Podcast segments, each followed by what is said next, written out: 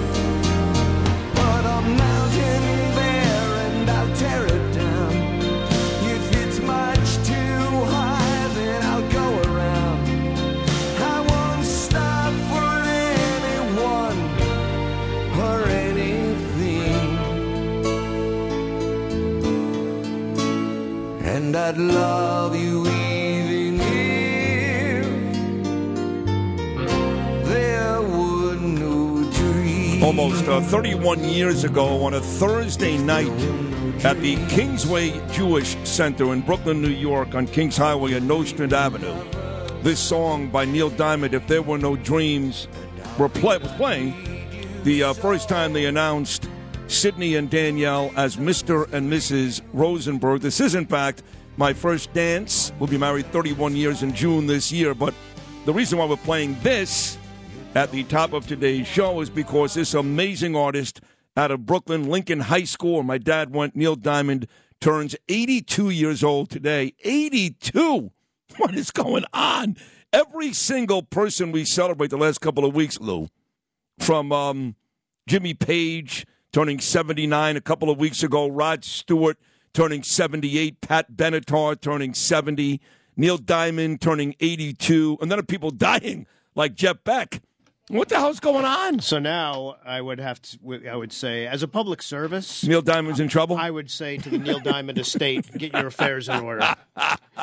because uh, I it's, know, it's probably, rough. it's probably a lot of paperwork with him. I mean, he's a legend, so Yeah, he is. I would have all the family members gather together and just, just you know, Yes. get, get together. And Not a well. bad idea Yeah. based on the history of the Just- last couple of weeks. Just be prepared. Not saying anything's happening. No, not yet, No, right. No, he's he's in fine fettle. Two music legends celebrating a birthday today that Lewis and I both love.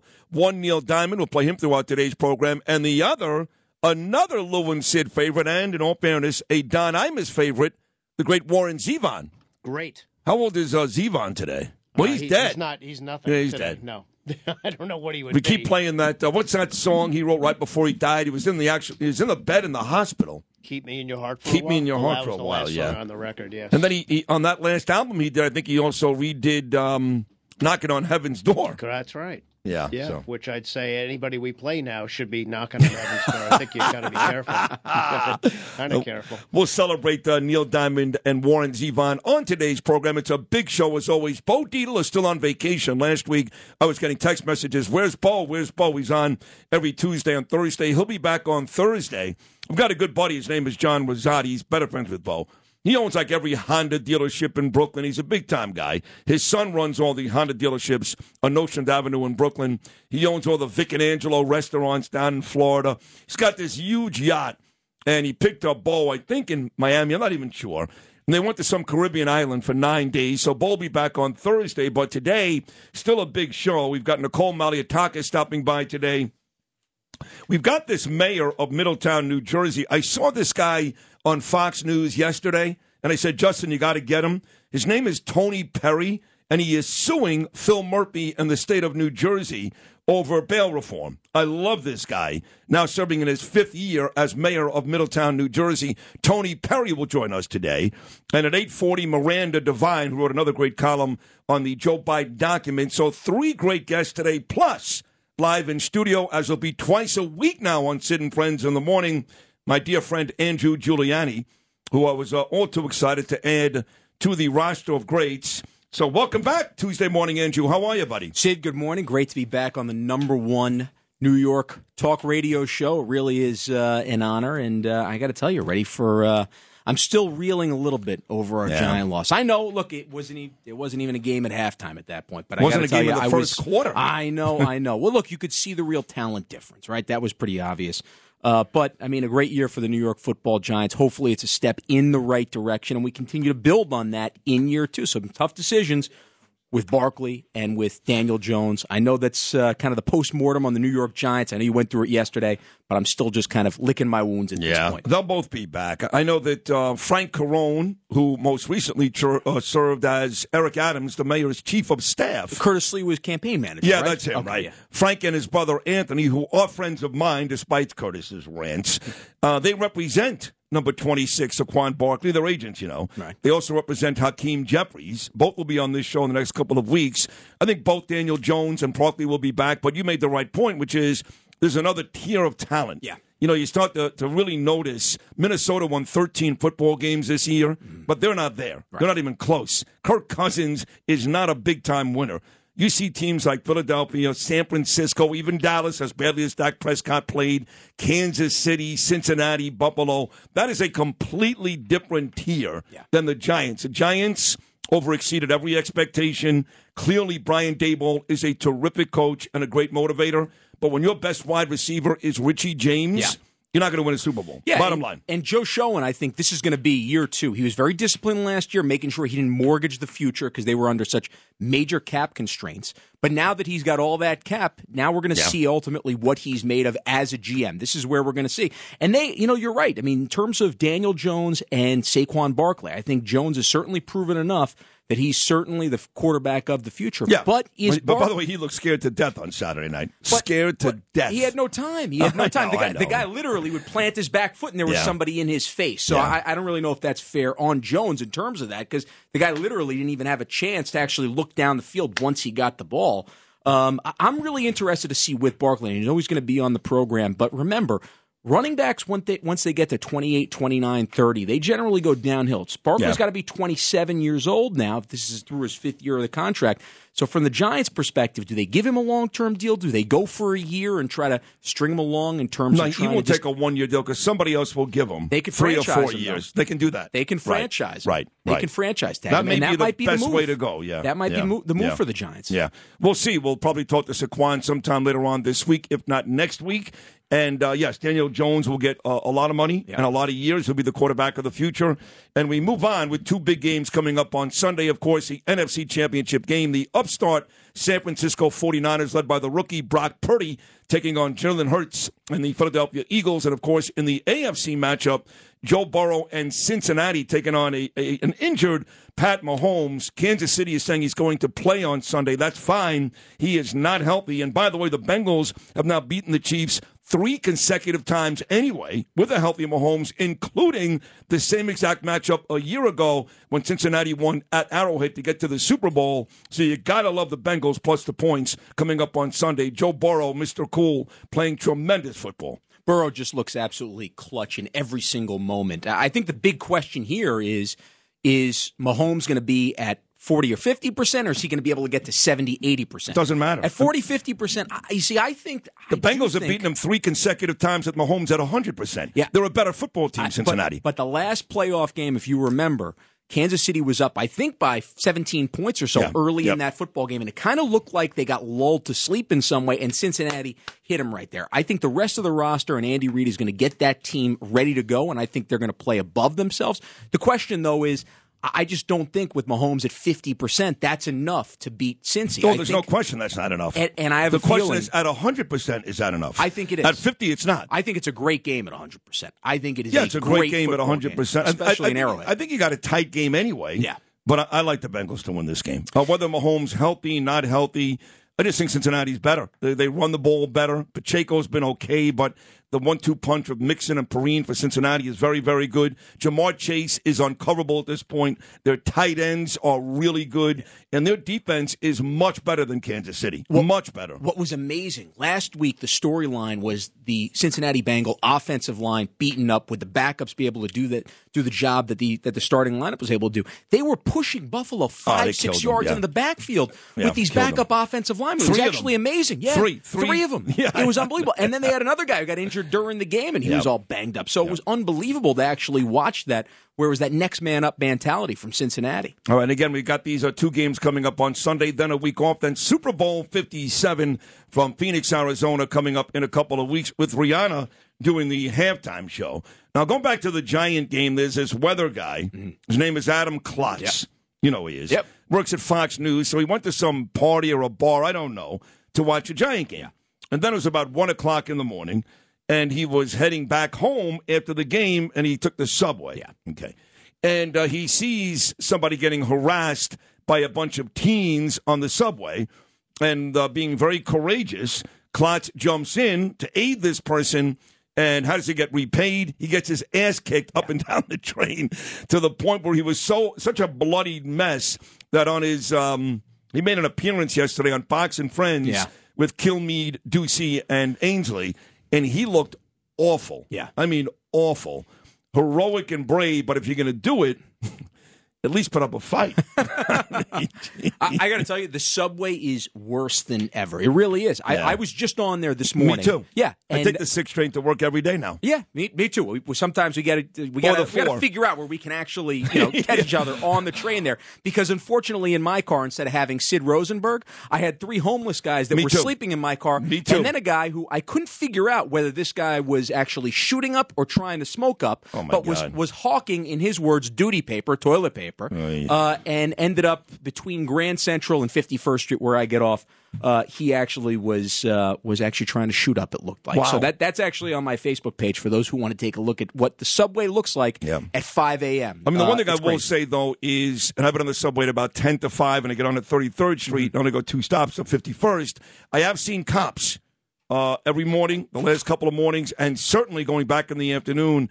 A lot of cops. I had four on my subway car yesterday, heading back at about eleven thirty yesterday morning. So there is a police presence, which I never saw before, taking the one, the two, or the three. May- Maybe it's for you. Maybe it's a Sid Rosenberg presence because I have not seen anything. No, You've got a detail. I got it, yeah. I used to have a detail. I, I have yet to see them. I've seen a little bit more on the platforms. Yeah. Uh, but why aren't they walking the subway cars? Get them out. Get them on the subway cars. How many cops are we going to put out there, Andrew? I mean, give me a break. You're going to put a cop in every You gotta single solve this subway problem. car all We- morning we, long? have to solve this problem. I agree we with need you. to figure out. We need to put the resources into solving. The problem. You're right, and- the problem was solvable before. We can do it again. You're right, and uh, they did uh, pepper the mayor, our friend Eric Adams, my friend, about Your- that yesterday. It looked like he was in a sneaker store, bunch of sneakers behind him. Where was that, uh, Macedonia, Phil?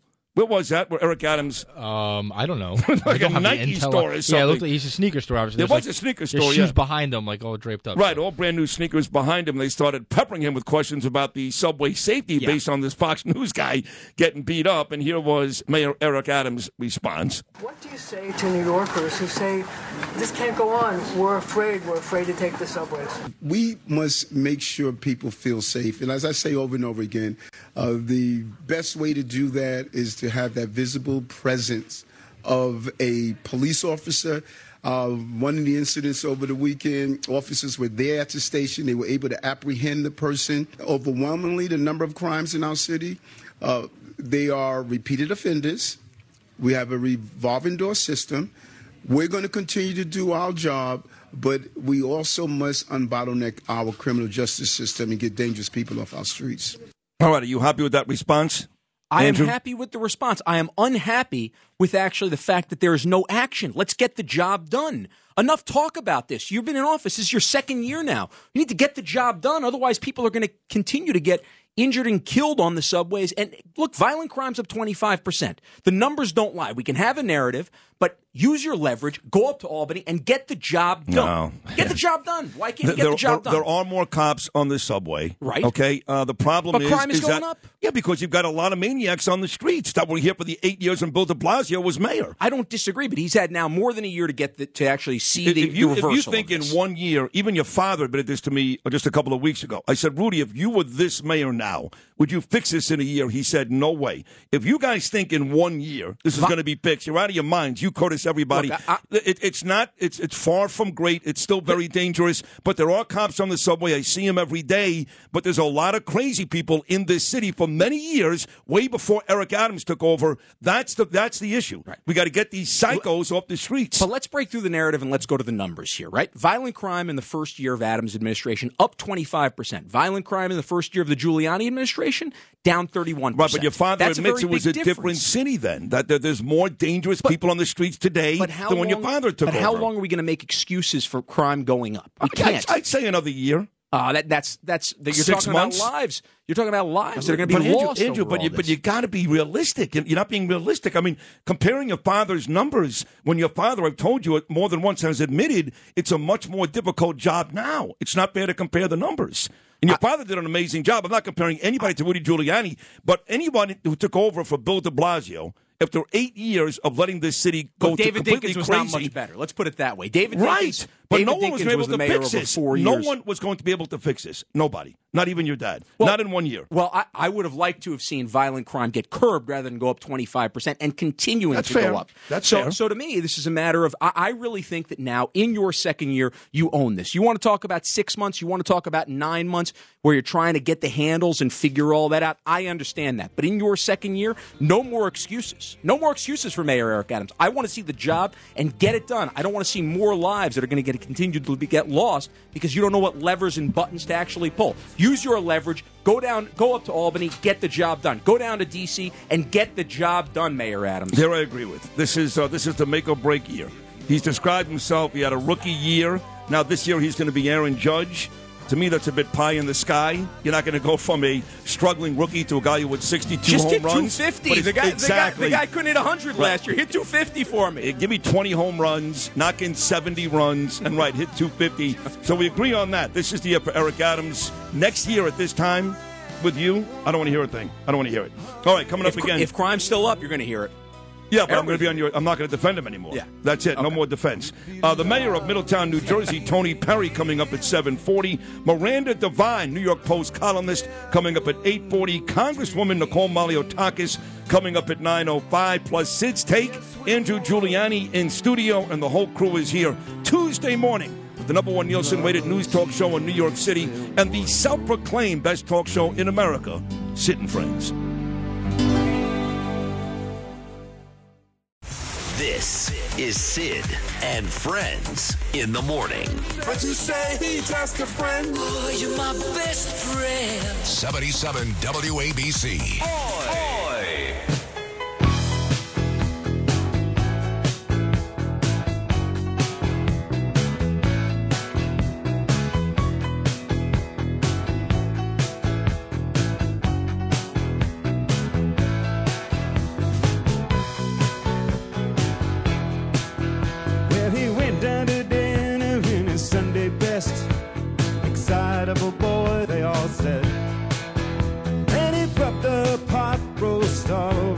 chest. Excitable boy, they all said. Well, he's just an excitable boy. He took in the The great Warren Zevon, he would have been 76 years old today, but he's not because he's dead. So that's the end of that. But he was really good, Warren Zevon. So happy birthday to both uh, Neil Diamond and Warren Zevon. So TMZ runs a story yesterday about my dear friend Joseph Tacopina, who will join us on Friday. Friends with uh, Tacopina for 42 years since we were little boys at Poly Prep. He lived on Bedford Avenue in Brooklyn. I lived on Quentin Road. And he's gone on to become the most famous and successful defense attorney in the country. And he called me about uh, two weeks ago on a Tuesday morning. It may have been two weeks ago today, now that I think about it. And he said, I'm on the way to the airport. I need your advice. I said, uh, What's up? I while I'm on the way to Mar a Lago to see uh, President Trump. I said, Wow, good for you. He said, What should I do? I said, Listen, this is not your buddy Arthur Aidala looking to represent Harvey Weinstein. No disrespect, Artie. You're a great attorney. Or, um, you know, Ghislaine Maxwell. This is Trump. This is the president. This is this is huge for you. Absolutely do it. He was doing it anyway. He was on the way to the airport, but he wanted my opinion. And he uh, went to Mar-a-Lago that day, and he met with uh, the president and Eric Trump and a few other uh, Trump people. And he got there and he said uh, he's at dinner with the president, and he's texting me. I'm at Harbor Lights, Lou, with Danielle and Gabe. I was still living in Rockaway at the time. And he goes, I'm having dinner right now with Trump and his kid, and I'm telling the president there's one show he needs to go on in New York, and it's your show. Sean Hannity gets no ratings in New York. I mean, none. Zero. Greg Kelly, all these Trump lovers on TV, they don't rate New York. I rate. I'm number one. If there's one show in New York you need to go on, it's Sid show. That's just. Trump goes, I'm all for it. Sounds great. Sounds terrific. Steve, Boris, blah, blah, blah. Get it done. Okay. Now, the next day I hear from Steve Cheung. It's an old story. We're going on two weeks. I've had three or four text conversations with Steve Cheung, and Trump is still not here. So TMZ reports yesterday that Trump has hired Joseph Tacopina. It's a big story to represent him. I believe it's the Mar-a-Lago stuff, January 6th. It doesn't matter. So Tacopina sends me a text conversation with Steve Cheung yesterday that says, I saw the press release. I saw TMZ. It looks great. I'm excited to be aboard, but you still have to get the president from my guy Sid, or this is not a deal. So I text Tack. I go, Joe, are you nuts? I love you. Thank you. That's a loyal friend, by the way. That's a very loyal friend. Right. But don't don't blow a chance at representing Trump over my radio show. He goes, Up, a promise is a promise. We're friends for 42 years. The president to my face promised he was coming on. It's going to get done. So I see Steve Cheung respond. You know what? Last week was a rough week for President Trump. This week is kind of rough. We will do it next week. And Tack responds, basically, you better, or I'm off the, uh, I'm leaving. That's it. that is a loyal friend. But I think Yes. also Tack understands, right? This is, I mean, it's very different from the legal advice that he's going to be giving the president versus actually the uh, the communications advice that he would be giving him in this res- uh, regard. But I really think he's given him the right communications advice. You want to come on this show if you want to be relevant in New York. Now, I know we're talking about President Trump, and that's a very different uh, answer in terms of relevance. Uh, but I think in terms of endearing himself again to voters in New York and across the country, he absolutely should be coming on here. I think he should be coming on here monthly, to be perfectly honest. And you made the point too. biased, a couple, but- well, yeah, but you're on the show. Yeah, I'm a little and you and I biased, are, are, best friends. But but you also made the point, not just me. To be fair, you talked about all the major cities, even ones Absolutely. runs by Democrat. Absolutely. I think I think when you are able to come on successful morning shows like this that have taken the heart of the city, that have gripped the imagination of this city and the surrounding area, like Sid and Friends has, um, I think that in many ways you're engaging people's not just minds, but engaging their emotions. And so I would certainly be advising him to come on here to do the same thing in Chicago, do the same thing with our guys in Philly that we Yeah, talked to on yeah. Friday. Lord knows they're pretty happy right now. Maybe he should actually go on next week because I'll be pulling for San Fran. I can't pull pull, pull for those No, Philly either could I. bastards, if you will. No, I hate them too. I, can't think I. I think they're going to win, but I'm I'm pulling for Oh, Brock man. Purdy. I don't know. My, my heart might be saying that the San Francisco 49ers might not be my head right. to win that That's where I am. Heart. San Francisco, head Philadelphia. So there's a lovely young lady, beautiful young lady. She was in studio with me last week. Her name is Elizabeth Pipko. Yeah.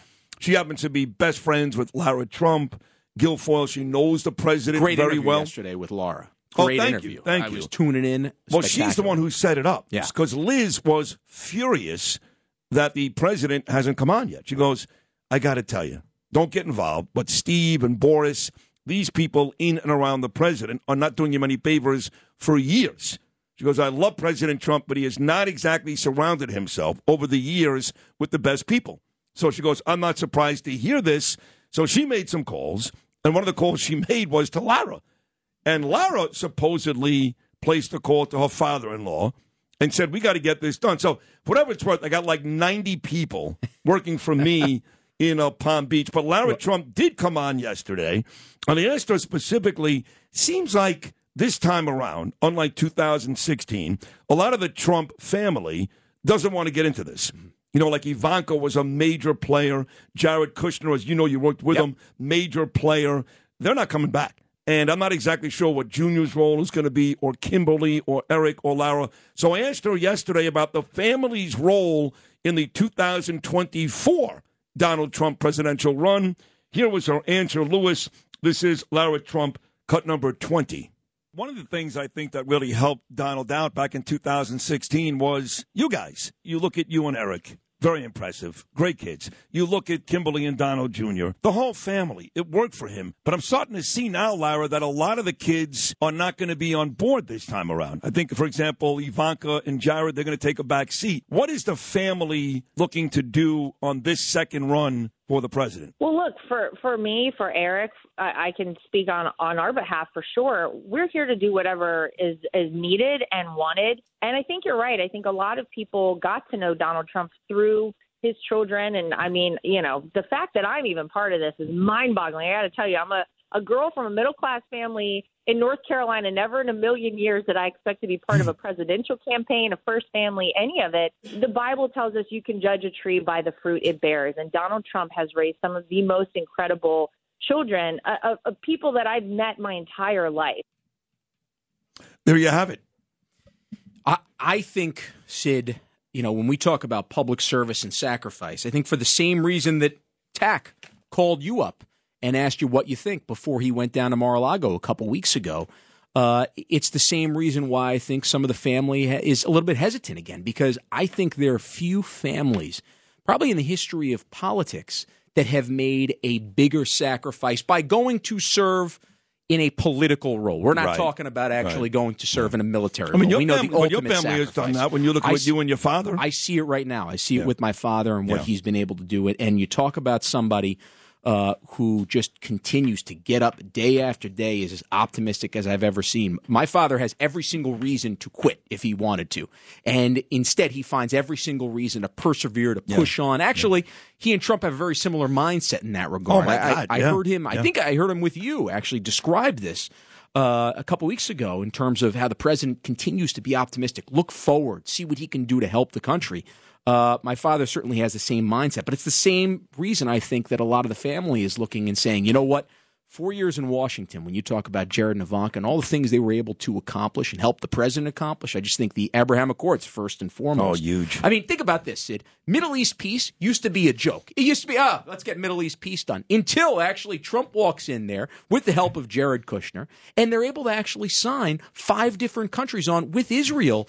And talking to the Israeli ambassador, they needed one more year to get another 15 countries on. One more year. Wow. So uh, you can understand why it's dog years down there, especially in a Trump administration. Hard to imagine that on Meet the Press with my dear friend Chuck Todd last Sunday, during a conversation with Wisconsin Senator Ron Johnson, he tried to make the comparison between Hunter Biden and Jared Kushner. Yeah. Good luck with that one. I know. I know Chuck's been good to you, but Yeah. Chuck is uh, Chuck's a commie, basically. No, no question about it. Listen, I killed him in my book. Yeah. I mean, I, I could separate the two. Right. And I love the guy because every time my career was quote unquote over, one of the first phone calls I got every time was from Chuck Todd. Yeah. And I can't turn my back on that. But, but he's a political hack. Yeah. He's awful. And his very sleepy eyes, according to my former boss. Yeah, I know that. Uh, traffic is coming up next, Andrew Giuliani. But right now, it's time for the 77 WABC minicast clip of the day. Get the whole story in under 10 New York minutes. Download and subscribe wherever you get your podcasts. Today's minicast is from John, my man Cats at Night, talking with the executive director of the Chinatown Partnership, Wellington Chen about how he's mad as hell about all the crime against Asians. By the way, in California, Asians against Asians. We'll get to that. But first, here's Catsimatidis and Wellington Chen. There's so many things happening in uh, your area, Chinatown, and things happened in California. Uh, tell us, how are the Asian people, how are the Chinese people feeling about everything that's going on? I, I think uh, we are tremendously saddened, and I think we're shaken. Uh, obviously, uh, even though it's thousands of miles away, the world is a very small, integrated place now. So what happens on one end of the coast uh, surely sends a, a signal, a ripple effect to uh, the side of the ocean. This episode is brought to you by Snapple. Welcome to the Snapple Market Auditory Experience. Close your eyes. Imagine you're walking into your neighborhood store. You make your way to the back and reach for your favorite Snapple flavor. You can't wait. You take a sip. Whoa, that's a lot of flavor. Hmm, what flavor are you holding? Now open your eyes and check out Snapple.com to find ridiculously flavorful Snapple near you. This is Sid and Friends in the morning. 77 WABC.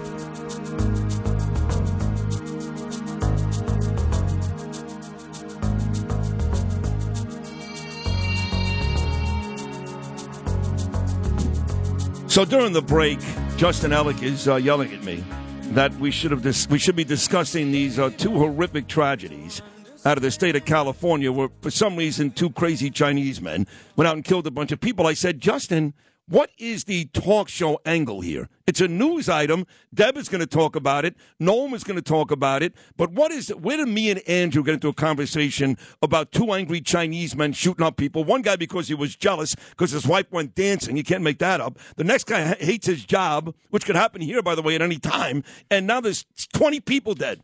What, what is the what is the conversation between me and Andrew? I'm just curious. Is that why Chad Lopez is sitting with us? Because Yes. we're worried that somebody hates their job so much that the same thing that happened in California does not repeat. Uh, listen- it all adds up. It all makes sense now. in in the almost seven years I've been here, and uh, this is unbelievable that I'm going on seven years. Oh my God! Today, no, I'm sorry. In two days, two days, January 26th is my seven year anniversary at WABC, which for me is like hundred years. Those are dog years, Andrew. That's 98 years for me. I never lasted more than three or four years at any job, including WFAN. I'm going on seven years here, which is an amazing uh, feat. But there's always been somebody here, like every job, where I said to myself, one day it's all over. Hanging on a thread.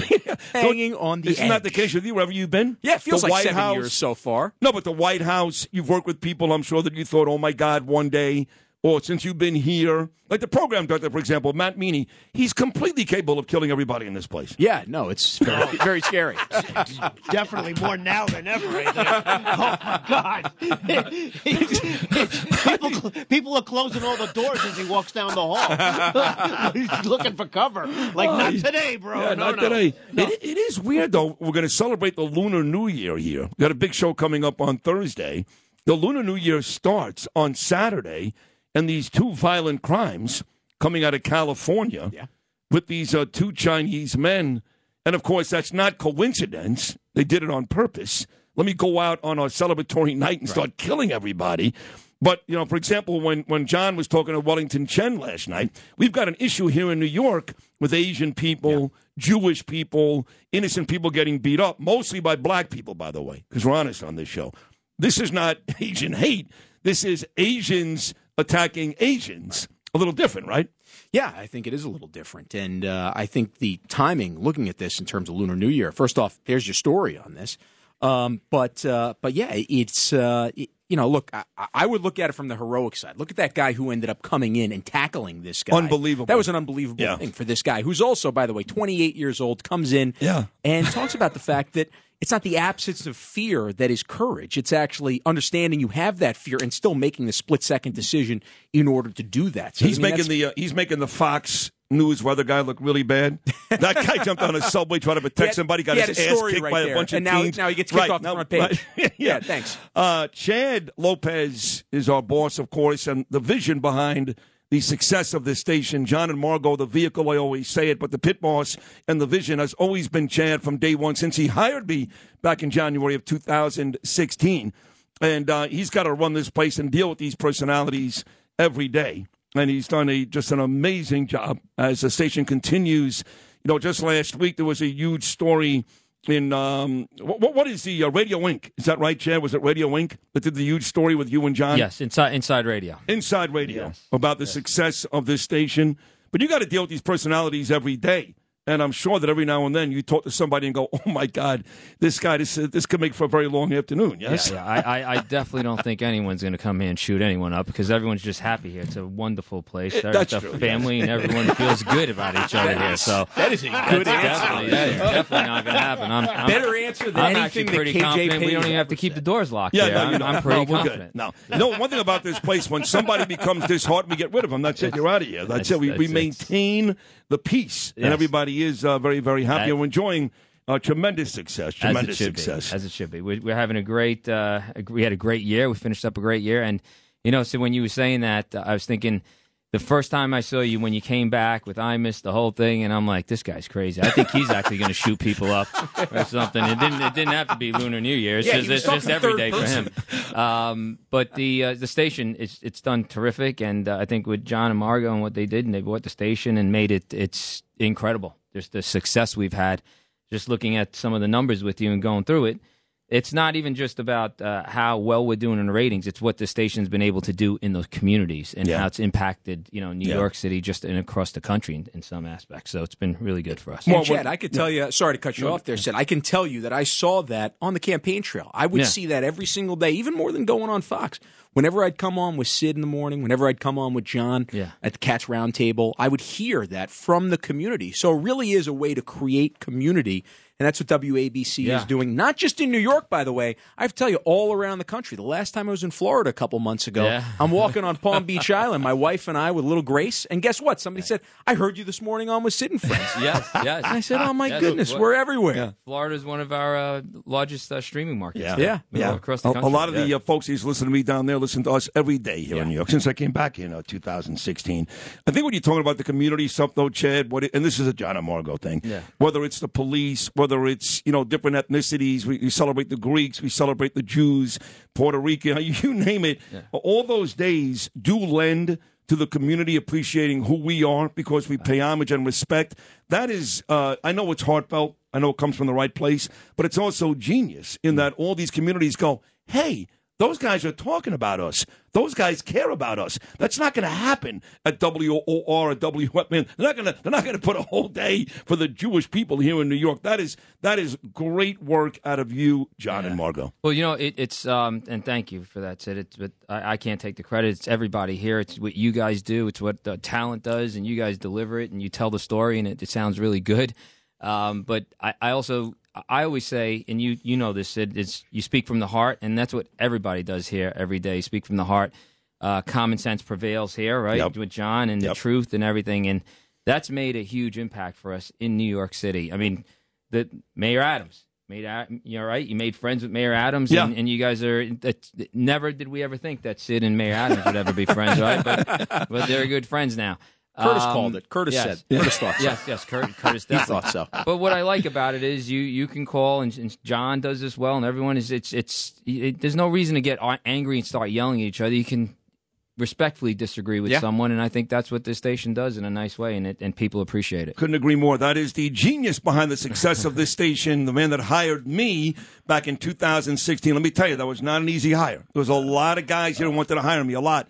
None of them had the balls to do it. This guy uh, did, and now look at him. Now he's going to go down in history as the greatest, the greatest program director, or executive, sales guy in the history of New York radio for having, which he had before. Because don't forget, this guy, Chad Lopez, is also a war hero. This guy was, on, uh, you are, you. are. How many years on that Thank boat uh, out there in the Pacific? Four years? Four years. Four years. You were in Uh, Japan. yeah, My wife was going to run a marathon in Japan. She was asking you about that a couple of days ago. Yeah. yeah in else were you besides Japan? Japan. I, I, I went around the world twice on a ship. Around the and world so I'm, twice. Wow. I'm a shellback, right? Wow. So before you, you could be in the Navy for 20 years Mm-hmm. and be considered a polywog unless you cross the equator. And when you cross the equator, you become a shellback. Wow. So back then there was, you know, you, you went through a little bit of a, you know, a, a hazing and, Yeah. um, and they stopped the ship. Well, they don't stop it, but it, it just slows down on the equator. It's hot, and King Neptune comes up and he sends you some orders, and you got to crawl around the shri- sh- ship for a day. Come on, which really? They saved the trash for like two two weeks, and it stinks, and you're you're crawling around until you got to the top of the flight deck, and, And then you the rite of became a poly. You, yeah, the rite rite of passage. So no matter became what, what no, no matter what I happened mean, you here, seat, a shellback. no matter what happened here, it was not going to bother you. If No. you did all that, No. no, matter what happened here, it was not going to bother you. Well, no, actually, this is a lot tougher than New York City politics. New York Just to be clear, Chad Lopez said he'd rather crawl around in garbage Yes. on the equator right. than deal with Right, some of the right. personalities He here is right on a about daily that. basis. 1 800 848 WABC, 1 800 848 9222. A special thanks to our boss, the great Chad Lopez, for stopping in this morning. Again, great show coming up. Three terrific guests, including Nicole Malliotakis. We'll talk to the mayor of Middletown, New Jersey. He is suing the state of New Jersey over bail reform. His name is Tony Perry and Miranda Devine, the latest with Joe Biden and the documents. Sid Rosenberg, Andrew Giuliani, and the whole crew right here on New York's number one morning show, Sid and Friends in the Morning, only on Talk Radio 77 WABC.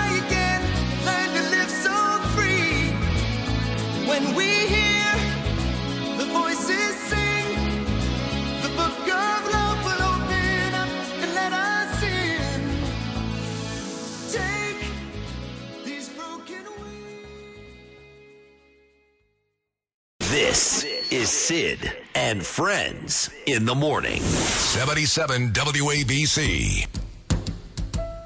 Fly me to the moon, let me play among the stars, and let me see what spring is like on Jupiter and Mars.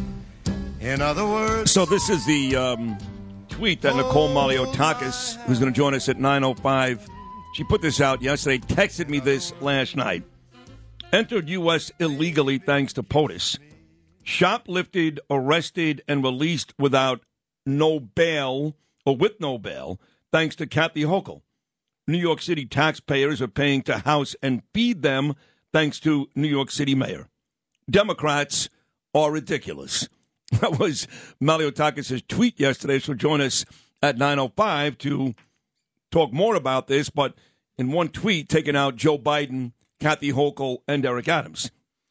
Yeah, I, I think she's uh, I think she's onto something. I mean, look, this Yeah. is just a failure at all levels, and it's interesting because you know some of the messaging I could think about on my gubernatorial campaign uh, was not too different than the messaging with regards to Biden in, in D.C. Unfortunately, it's just a lack of uh, a lack of getting the job done, understanding what needs to be done, maybe.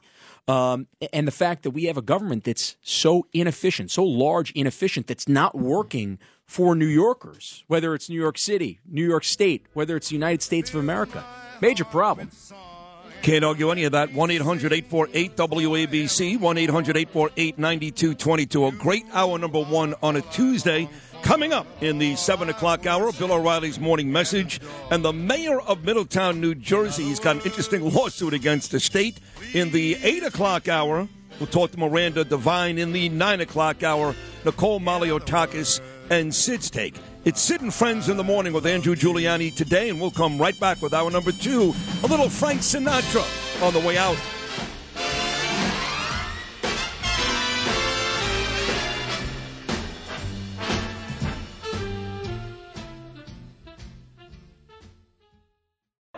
Spectacular! This is Sid and Friends in the Morning. No, friends. Let's kick off the evening by lighting up. From my friends. The star of the show. Oi! Oi! I spoke to a radio broadcaster famous here in New York, WABC, Sid Rosenberg. This is Sid and Friends in the Morning. No, I get by with a little help from my friends. 77 WABC. Ah, crackling rosy, get on board. Till there ain't no more to go. Taking it slow. And Lord, don't you know, I'll have a time with a poor man's lady. Hitching on a twilight train.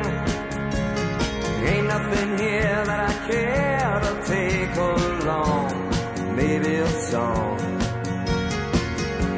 to sing when I want. Don't need to say please to no man for a happy tune. Oh, I love my rosy child.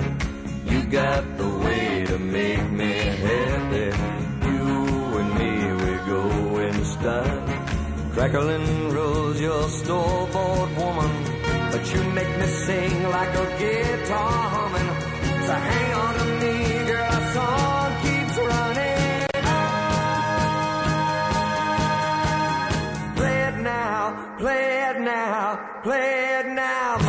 Oh, and a happy birthday, 82nd birthday to the Lincoln High School, Brooklyn, New York product, Neil Diamond, as we start hour number two of the number one Nielsen rated news talk show in New York City, the self proclaimed best talk show anywhere in America. That's us. We're Sid and Friends in the morning. Andrew Giuliani in uh, today. He'll be here today and Friday this week. You know, my wife, beautiful Danielle, she's so cute. She gets up every morning, and uh, we've got this charity. My son Gabriel, you all know this already, was diagnosed with dyspraxia as a little boy, and he's doing great. You know, we went to the YMCA together on Sunday. We played a bunch of hours of two-on-two basketball games, and he hit shots, and we're competitive, and it's a whole lot of fun. But he's got dyspraxia, and he's got some physical limitations, and we found that out when he was just a little baby boy at Miami Children's Hospital. And we started this charity a couple of years ago. We went through all the rigors, making it a 501c and all that stuff. And now it's a legitimate big time charity. So every morning, Danielle gets up. First thing she does before she gets dressed and goes to work at a very prominent law firm and uh, does all the things she does throughout the day is she posts on the Spotlight Foundation for Dyspraxia DCD website, Instagram, Facebook, Twitter, a kind of an inspirational message of the day. And she'll always text me the first thing and say, Good morning, I love you. Can you like my post?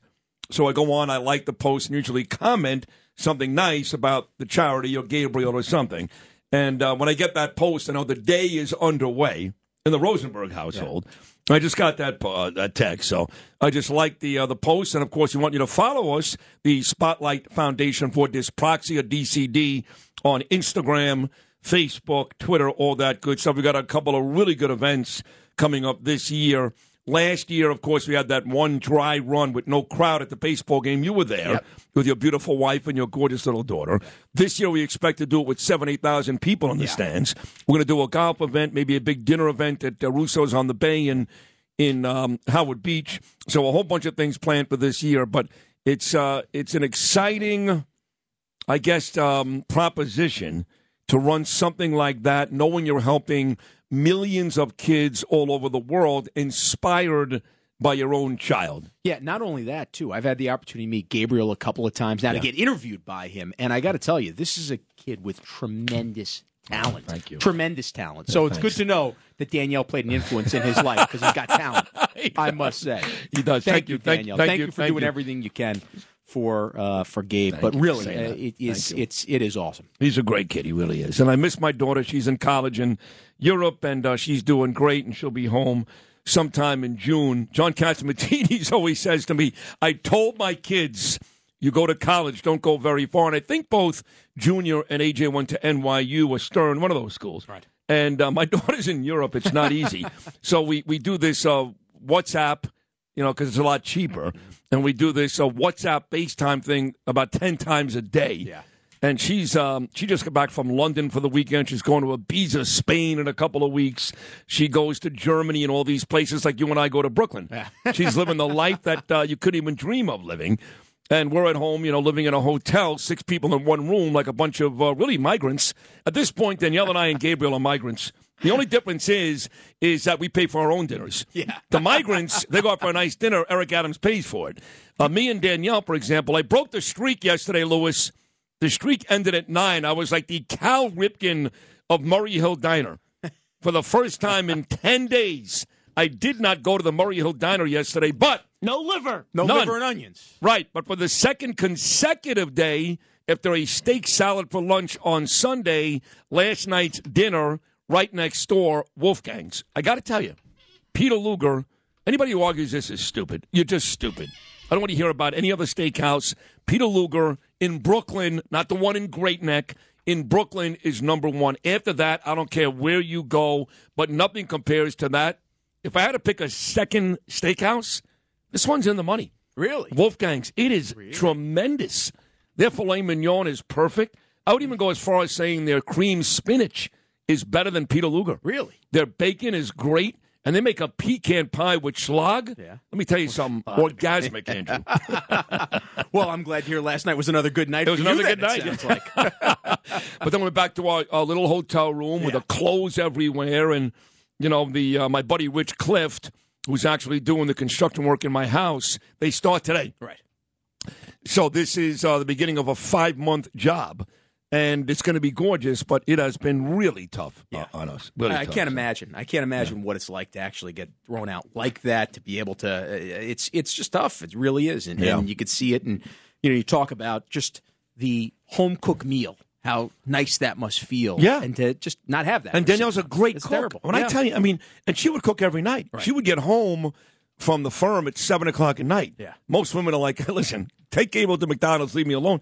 She would cook. Yeah. Throw on her sweatpants and t-shirt and She really make- is superwoman. It sounds Superwoman. Like. She- And, and she can make fish. She can make Italian dishes. She can make steak and pot roast and veal every night. Every What- night. That's gone. What do you miss the most of any of any dish? What do you miss Of any dish. Yeah.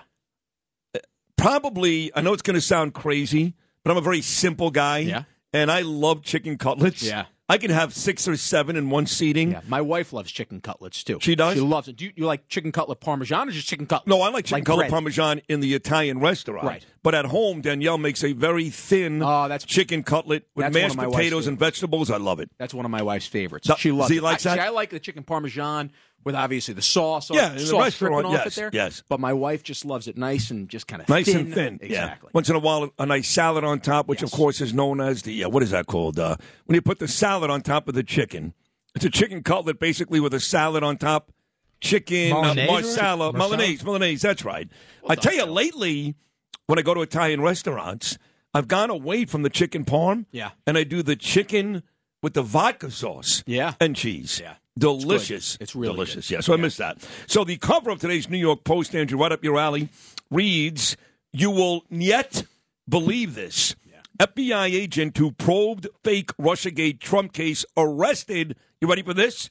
For helping a Russian oligarch. So here you got the document story where Joe Biden takes Donald Trump to task, and it turns out Joe Biden has done the same exact thing.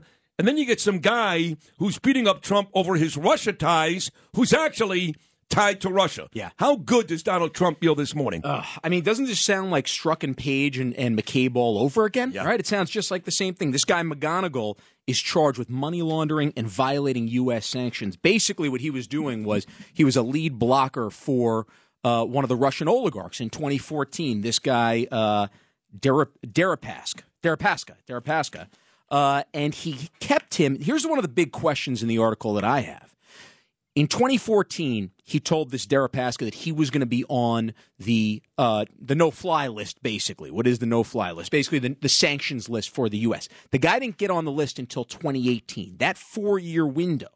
Uh, and it's not exactly clear in this article or anywhere else they've detailed this. I'm sure this will come out throughout the proceedings.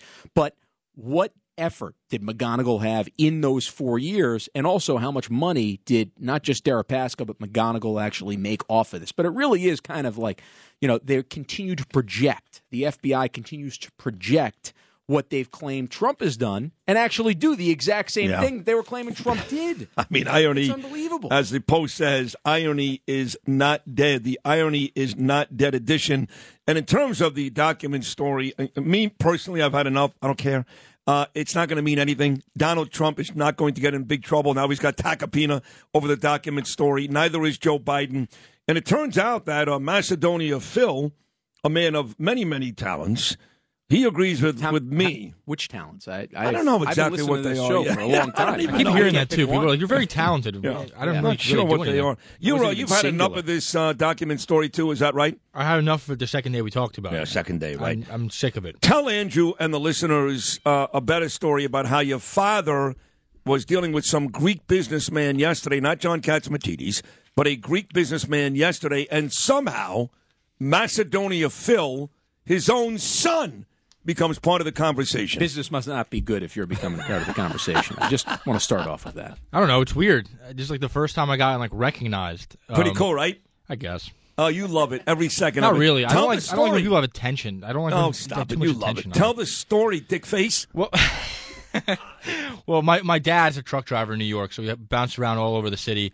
Uh, he was in Queens yesterday, and as there are a lot of Greek people in Queens, he was working, uh, dropping off. Is that Astoria, to be exact? I, I don't know. I don't. I don't remember. He, he told me he was just in Queens. Because tell me. Astoria is a huge know. Greek Well, population. I we used to work there, me and Lewis. That was the WFAN studios. That's gotta be Count where in it is. Astoria Studios. It's Got gotta be. be. It's yeah, gotta be. yeah. There's There's just a ton of people, uh, Greek We have- people. In yeah, God, God Queens in forbid. Phil knows. No, I, I have no idea. I have zero information. On. Yeah, okay. And no, he was just, you know, he was dropping off uh, stuff for the guy, and then the, they were making small talk and uh, talking, you know, about like, you know, you live here, where are you from? He said, no, I live in Jersey, but my son lives here because I moved to Brooklyn recently. He goes, oh, wh- why, why'd your son move to Brooklyn? Like, you know, what's the point of him moving? Oh, he works for a radio station uh, in in the city. He goes, which radio station? He goes, WABC. He goes, wait, wait, wait, who is your son? And he goes, uh, well, on air. They call him Macedonia Phil, and immediately the, my dad said immediately the guy like his eyes like bulged up. He's like, he's like, shut the f up. Your son is Macedonia Phil. Look what we built. So, do you have a requested appearance somewhere? That's what I want. It's coming next. No, is that next? Is that I coming don't. up? I, I'm not.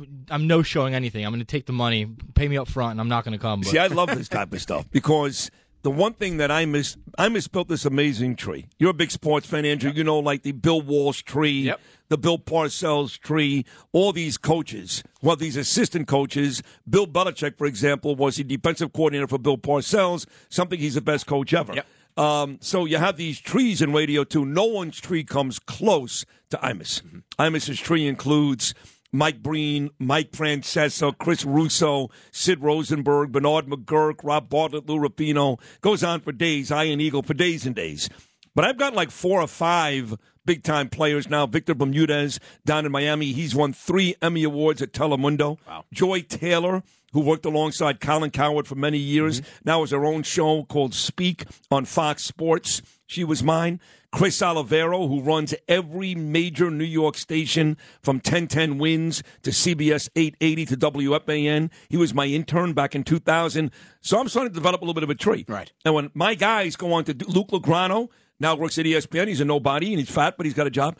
Uh, so when my guys go on to do big things, I get very, very excited. And maybe Macedonia Phil will be my next big success. Uh, don't hold your breath yet. What do you mean? This guy in Astoria loves you. Yeah, I guess I have. I have a fan. I, you know, I had a couple fans. Like when we went out to, uh, when Curtis was protesting outside, I had a, I had a fan. Oh, you're Macedonia Phil. I was like, please don't talk to me. Is not what I want to do right now. I don't even want to be outside filming Curtis in the rain. But So, do you, have you considered when you leave the radio station just sticking with Macedonia Phil? Now that people know you like that, you go, you- you're just, you're just going to be Phil. huh? You should go to Macedonia Phil. I never liked Macedonia Phil to begin with. I know, but look what it's doing for you, bro. You were a nobody. I'm still a nobody. Bob, but, but you've got three fans. Yeah, you got a few That's true. fans. I got three. You could The you could are piling release a book or maybe a pamphlet or something like that now, like a pamphlet. I would get a signed pamphlet from you just to make yourself oh. feel a little better. See, for you, it's no big deal, Andrew, because your whole life you've been a star.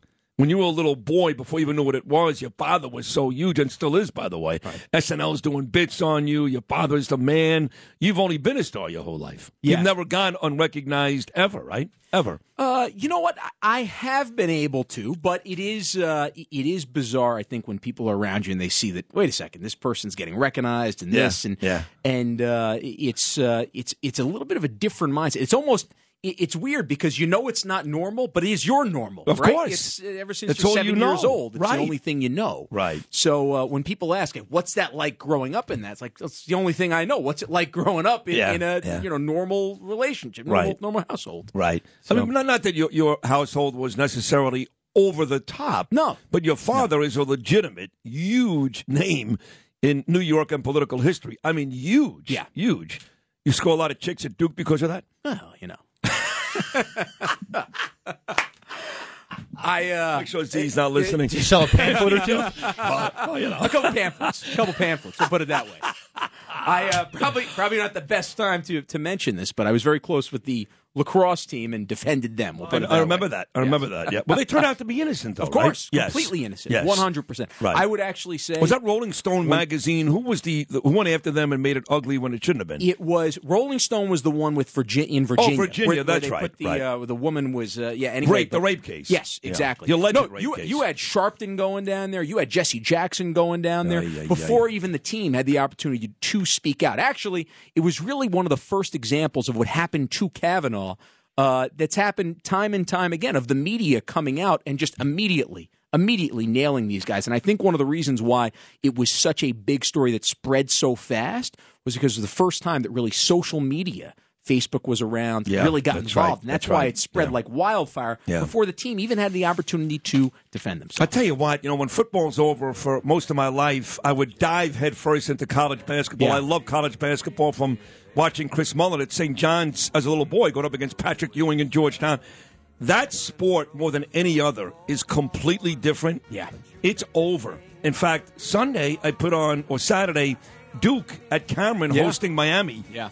I didn't recognize the players, didn't recognize the head coach. There's no Mike Krzyzewski. There's no Bobby Hurley. There's no Christian Laettner. There's no Grant Hill. The best part of it was hearing Dickie V. Yes. Even though Dickie He V, was you know, great. he's a little bit hoarse these yeah, days. he was great, but it's, it's just not the same anymore. Anyway, we're going to talk to the mayor of Middletown, New Jersey. He is suing the state of New Jersey. It's an amazing story. You're not going to want to miss it. Tony Perry is coming up right after Bill O'Reilly, right here on Sid and Friends in the morning.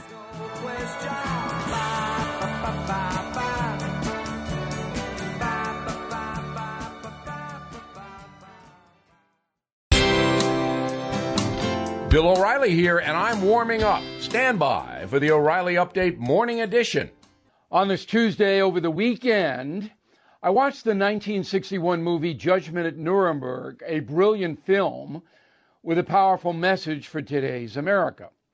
Spencer Tracy stars as an American judge heading a tribunal hearing evidence against four Nazi judges. Tracy is under enormous pressure to give light sentences to the Germans, each of whom allowed crimes against humanity. Their defense was they were operating under the law imposed by the Third Reich. They had no choice. The Nazis, in the end, are sentenced to life, and Tracy explains the dignity of the decision by defining what true justice really is. It's supposed to ignore politics and favoritism. The mandate is punishment must fit the crime. Rationalizations are no excuse for hurting people. Today in America, the justice system is falling apart. We routinely see prosecutors fail to protect us from guilty criminals. We're witnessing a politicized FBI and attorney general. Honest outcomes in criminal courts are increasingly in doubt as guilty people often walk free. The same is true in civil court, where legions of dishonest lawyers try to destroy people for money. Rarely are these defamers and perjury accommodators sanctioned by the legal system. This is an incredibly serious problem. if things continue to decline in the American justice system, anarchy will emerge. That is the Morning O'Reilly Update. More analysis later on. Entertaining and informative. This is Sid and Friends in the Morning. 77 WABC. Tony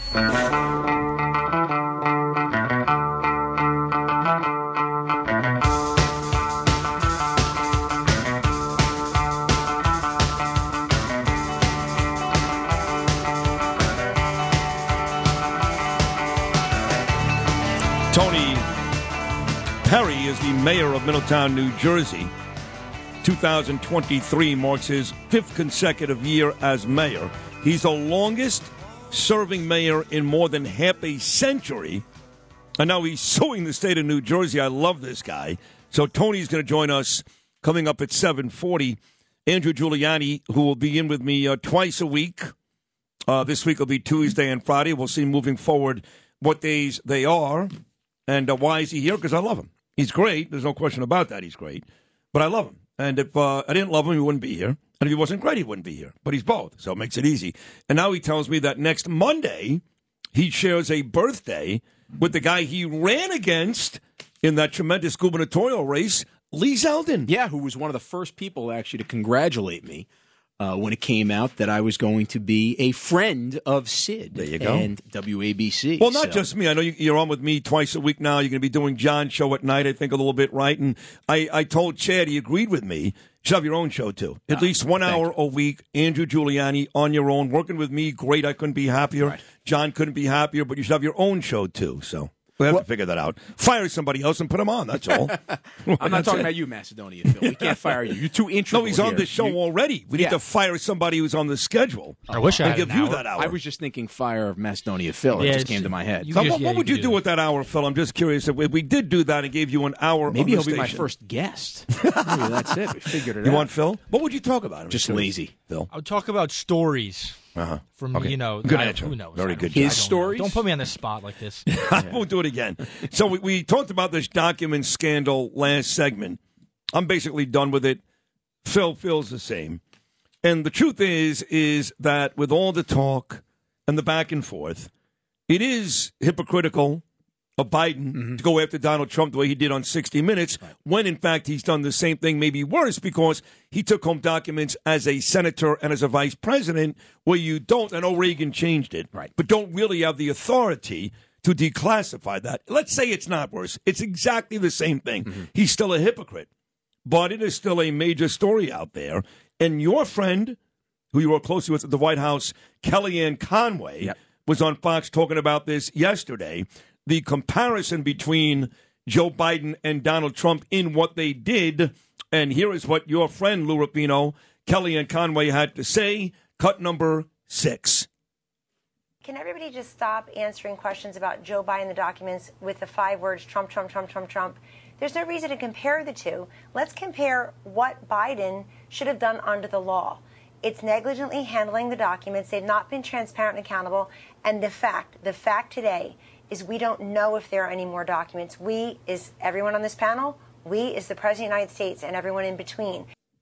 Also, there wasn't a cra- compromised crackhead who was uh, who had access to Oh, my the documents. That's the truth. Now, who would that be? Uh, who would that be? Let's see. Who am I talking about? Talking about Phil. No, Hunter Biden is who I'm talking about. Yeah, no, you're So, right about uh, No, and, and the truth is, we have pictures of him literally right there. We know what Hunter was doing from a business perspective, and they did have access to those documents. So that's why, to me, this is not over yet because I just want to see who actually, if we can fi- figure anything else, who who else saw these potential documents and whether or not it was actually a mistake that Biden made. If it, it was a mistake, then I think it's similar to what happened with Trump, with the one difference still being that the president can declassify, the vice president can't. But was there intent? Was there a real reason why he took those documents? Or maybe Biden was getting paid on that. That is a bigger story. Whether or not we could prove that or not, that may never come to fruition. But it certainly, at the very least, proves the hypocrisy. All right, Andrew. Traffic is coming up next. And once again, the mayor of Middletown, New Jersey, Tony Perry. Talk Radio 77 WABC.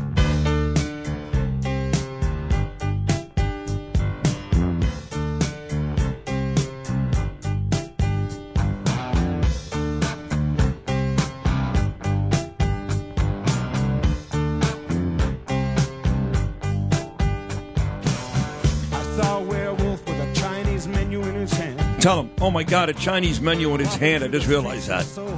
oh my God, old school. Ay, ay, ay. The great Warren Zevon, he would have been 76 years old today, but he's not because he's dead. Our next guest was great on Fox News yesterday. I saw this guy go, we got to get this guy on our show the next morning. He's been the mayor of Middletown, New Jersey now for four years. 2023 marks his fifth consecutive year as mayor. That is the longest serving mayor in more than half a century. This guy's a rock star in Middletown. His name is Tony Perry, good looking guy.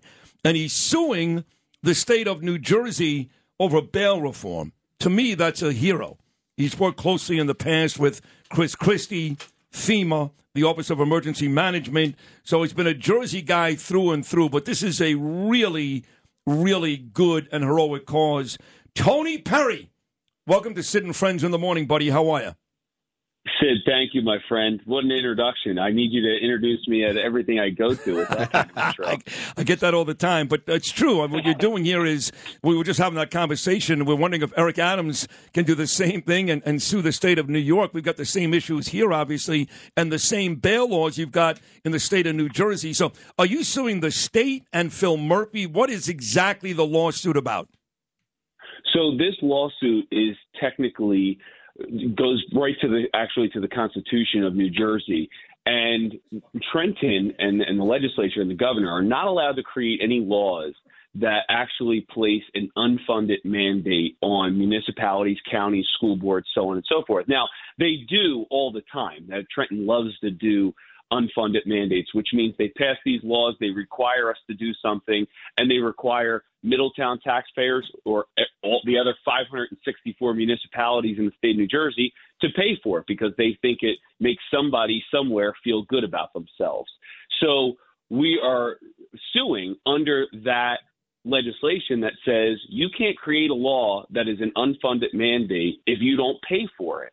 And right now, the bail reform laws that are plaguing towns, boroughs, cities up and down New Jersey are costing taxpayers millions of dollars in the state of New Jersey. Right here in Middletown, it is costing us over uh, $350,000 just this year to battle the horrible bail reform laws that are defending criminals and, and helping make safe communities places that are undesirable to live because of these laws. So, what's crime look like in Middletown, New Jersey? This is something, by the way, I talked about a whole lot on the campaign trail. I think it's fascinating. I'm very interested, as Sid pointed out, to see if this is something that Mayor Adams could use at his disposal if he wanted to with regards to Albany. Obviously, two different state constitutions, so I'd look more into that. Uh, but what does crime look like in Middletown? And I believe Middletown's in Monmouth County. Is that right? It's, we're here in Monmouth County. Right. We're the largest municipality in Monmouth County. We're the 16th largest municipality in the state of New Jersey. And in Middletown, we have been hit by auto thefts, by catalytic converter thefts. Uh, and now, because Trenton has done nothing, you're seeing these criminals become more brazen. They're now entering people's homes to look for the key fobs because early on during this during this surge, you were seeing people say, well, people can't leave their key fobs in their vehicles because the criminals know that the side mirrors come in when the car's locked on some of the high end luxury cars. You can't just leave your key fob in there. And I just don't remember a time in my life where we defended criminals for actions because of somebody else's actions, right? It's unbelievable. You know, Yeah. eh, what America are we living in when we say, well, you shouldn't have done this, and then that's why you know this criminal committed a crime? Like, what what what does that mean? So, but now they're entering people's homes. Their homeowners are confronting these these criminals, and it is only a matter of time before somebody gets hurt, before Yeah. somebody gets killed. Yep. And does Trenton want to be known as the capital that did something because someone died, or did something to prevent someone from dying? And it, it is just so sad to see. I, I have been getting text messages and calls from mayors and elected officials all across the country trying to join this effort because their states have similar uh, elimination of cash bail that is just putting these criminals right back out on the street. I want to ask you too, Tony, about other politicians in the state of New Jersey and some other towns that I'm familiar with, close to Bergen County, that are going through the same exact thing. He is the mayor of Middletown, New Jersey, Tony Perry, and in very heroic fashion, he is suing the state of New Jersey over these bail laws. What a great job here, Tony Perry. More with Tony on Sid and Friends in the Morning with Sid Rosenberg and Andrew Giuliani. Happy birthday, Warren Zevon. We'll be right back.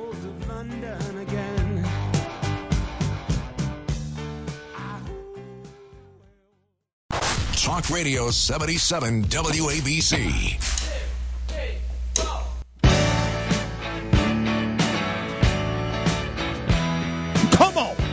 750 on your Tuesday morning, New York City. You are listening to the best talk show anywhere in America for free.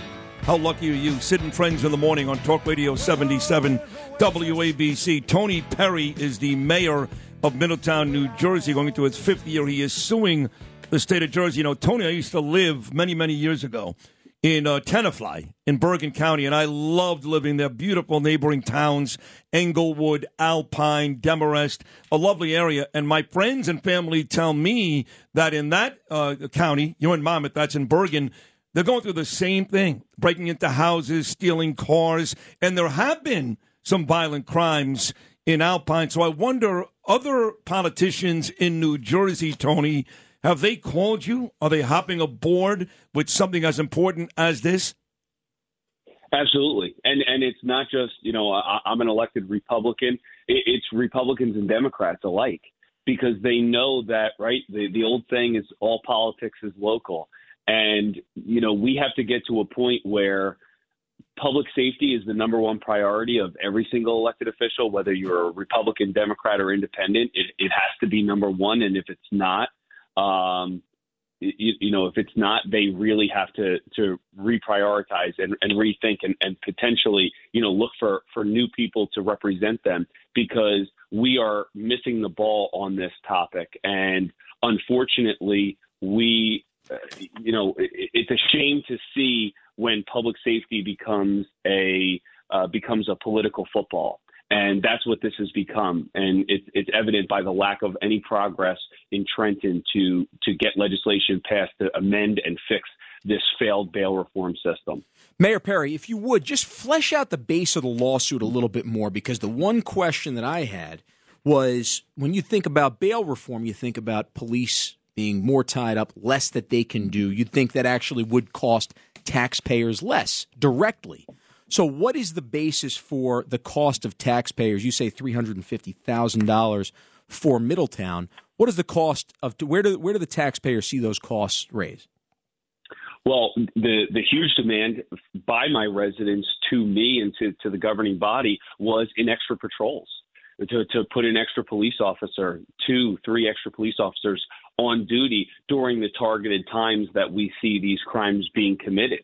And you know that we are have two parkway exits uh, for Middletown at exits 109 and 114, and that is why Middletown is is an attractive town for these people to come and steal. Is because very quickly they can hop on the parkway and they can be off. And last year, as a result of mayors coming together at my town hall for a, a previous press conference about this very topic the governor and the attorney general changed some of the policies that they were not allowing police officers to do high speed chases on on these types of criminals Remember that, on the yep. parkway. Yep. And while I I can understand and I can see both sides of that equation, you, you, you put other people's lives in danger by having another vehicle traveling at high speeds. I totally get that. But why advertise that? why tell the Stupid. criminals, Stupid. you know what? We're not going to Yeah. chase you. So the minute you get on the parkway, you're home free. You're showing the You're playbook. You're Stupid. showing the playbook. That's right. Yeah. It, I it- it yeah. is- it- it's the New York Giants showing showing the Eagles their entire playbook. You know, the, I- this, this I, I think they did that. I think that actually. Yeah, yeah. My buddy Jack Manzo checks in. He goes, Last month, Alpine had three home invasions while the owners were home. Maybe other New Jersey mayors can get behind this guy, Tony Perry. Uh, on the way out, I don't know if you know this, Tony, but uh, I almost single handedly really, I'm being honest here, almost single handedly got Jack Ciattarelli as the next governor of New Jersey. He made that race against Phil Murphy very, very, very close with the help of Jack Manzo and uh, shocked a lot of political people around the country. So clearly, New Jersey is ripe for the taking. Ciattarelli's going to run again for governor. What are your thoughts on Jack coming back in a couple of years? Oh well, listen. Jack is a is a close friend. He has been for a long time. When I was working in the legislature, he was an assemblyman, and I was working for State Senator Joe Kyrillos at the time. And then I was one of the first Monmouth County elected officials to endorse Jack. Um, you know, he he's been a, a great friend. He he ran a, a tremendous race uh, two you know almost two years ago now. And, you know, I'm glad that he's getting back into it because this is exactly what Jack was talking about about the lawlessness and about the message that we were sending to not only our residents who are just hoping to keep their families safe in, in New Jersey these days, but also sending a message to the criminals that this wasn't going to fly under Governor Ciattarelli. And Jack, at our press conference uh, on the 17th, stood right there, right by us, and he was there to support us uh, as mayors and elected officials, again, as a bipartisan group. And, you know, it's just great to see that Jack is still out there. He's continuing to, to message this. You know, it's, a, it's an important message, and it, it crosses both parties. And I really believe that if you have the right candidate going after uh, this message of public safety, public safety, public safety, you are going to see a Jack Ciattarelli in the governor's seat uh, in, in just a few short years. Now, Tony, about 60 seconds to go. I know you work closely with the former governor, Chris Christie, who has been both a friend and a foe of mine and my former partner, God rest his soul, Bernard McGuirk, coming to you live, by the way, from the Bernard McGuirk studio. Uh, I, it's been a while since I've spoken to Chris because from one day to the next, I don't know who he is. He could be on Good Morning America one day bashing Donald Trump, and the next day saying nice things about the Republicans. What is your relationship these days with former Governor Chris Christie? Well, I, you know, I've seen the governor a few times socially at different events, but you, you know, New Jersey's Republican Party is moving forward, and and the governor had, uh, you know, eight eight years that I, got to play a, a small part in, especially during the recovery of, after Superstorm Sandy. But you know, we, we we also have to find the next Republican governor. Uh, governor Christie is is off doing other things. It's time that we find the next Republican governor of the state of New Jersey so that we can right this ship. It seems like every so often a Republican has to come in and, and kind of right the ship after so many years of, of mismanagement and, and, you know, excessive spending. I mean, just one quick note. When I worked in the governor's office, I think that the state budget was $40 billion. Uh, it's well over 55 billion, I believe, at this point in time. Of course it is. So you know, you, you think about the the craziness that Yeah. yet we still have an, an un, unfunded pension system, underfunded pension system. We still have rising property taxes, uh, underfunded schools. You, you know, at, at some point, somebody's got to come in and just be the adult in the room, and and maybe not have their eye on the White House. Uh, one of these times it would be great, so that we can focus on on on the great state of New Jersey. Well, you one day maybe should run for governor. Listen to you. You are very impressive. Tony Perry, my man, the mayor of Middletown, New Jersey, going into year number five. No one's done that in over 50 years. And I can tell why. I mean, man, you are very impressive. Thank you for this lawsuit. Thank you for standing up for the people of New Jersey. New Yorkers feel the same way. Continued success. Go kick major ass, Tony Perry. Thank you so much. Thanks, Sid. Thank you. Really appreciate joining you guys this morning. You got it, pal. Tony Perry right here on Sid and Friends in the morning, doing uh, yeoman's work there in the state of New Jersey. Still so many great things to come on this program, including next hour. Well, we got a couple of uh, couple of great guests coming up in uh, the 8 o'clock hour and the 9 o'clock hour. 9.05, we'll talk to Nicole Malliotakis. What a tweet she sent out yesterday, taking out Joe Biden at the federal level, Kathy Hochul at the state level, and Mayor Eric Adams at the city level. She'll be here at um, at 9.05. We've got a guest coming up at uh, 8.42. All that and more. And Friends in the morning, the Tuesday edition with Andrew Giuliani. And I'll be back right after these short messages.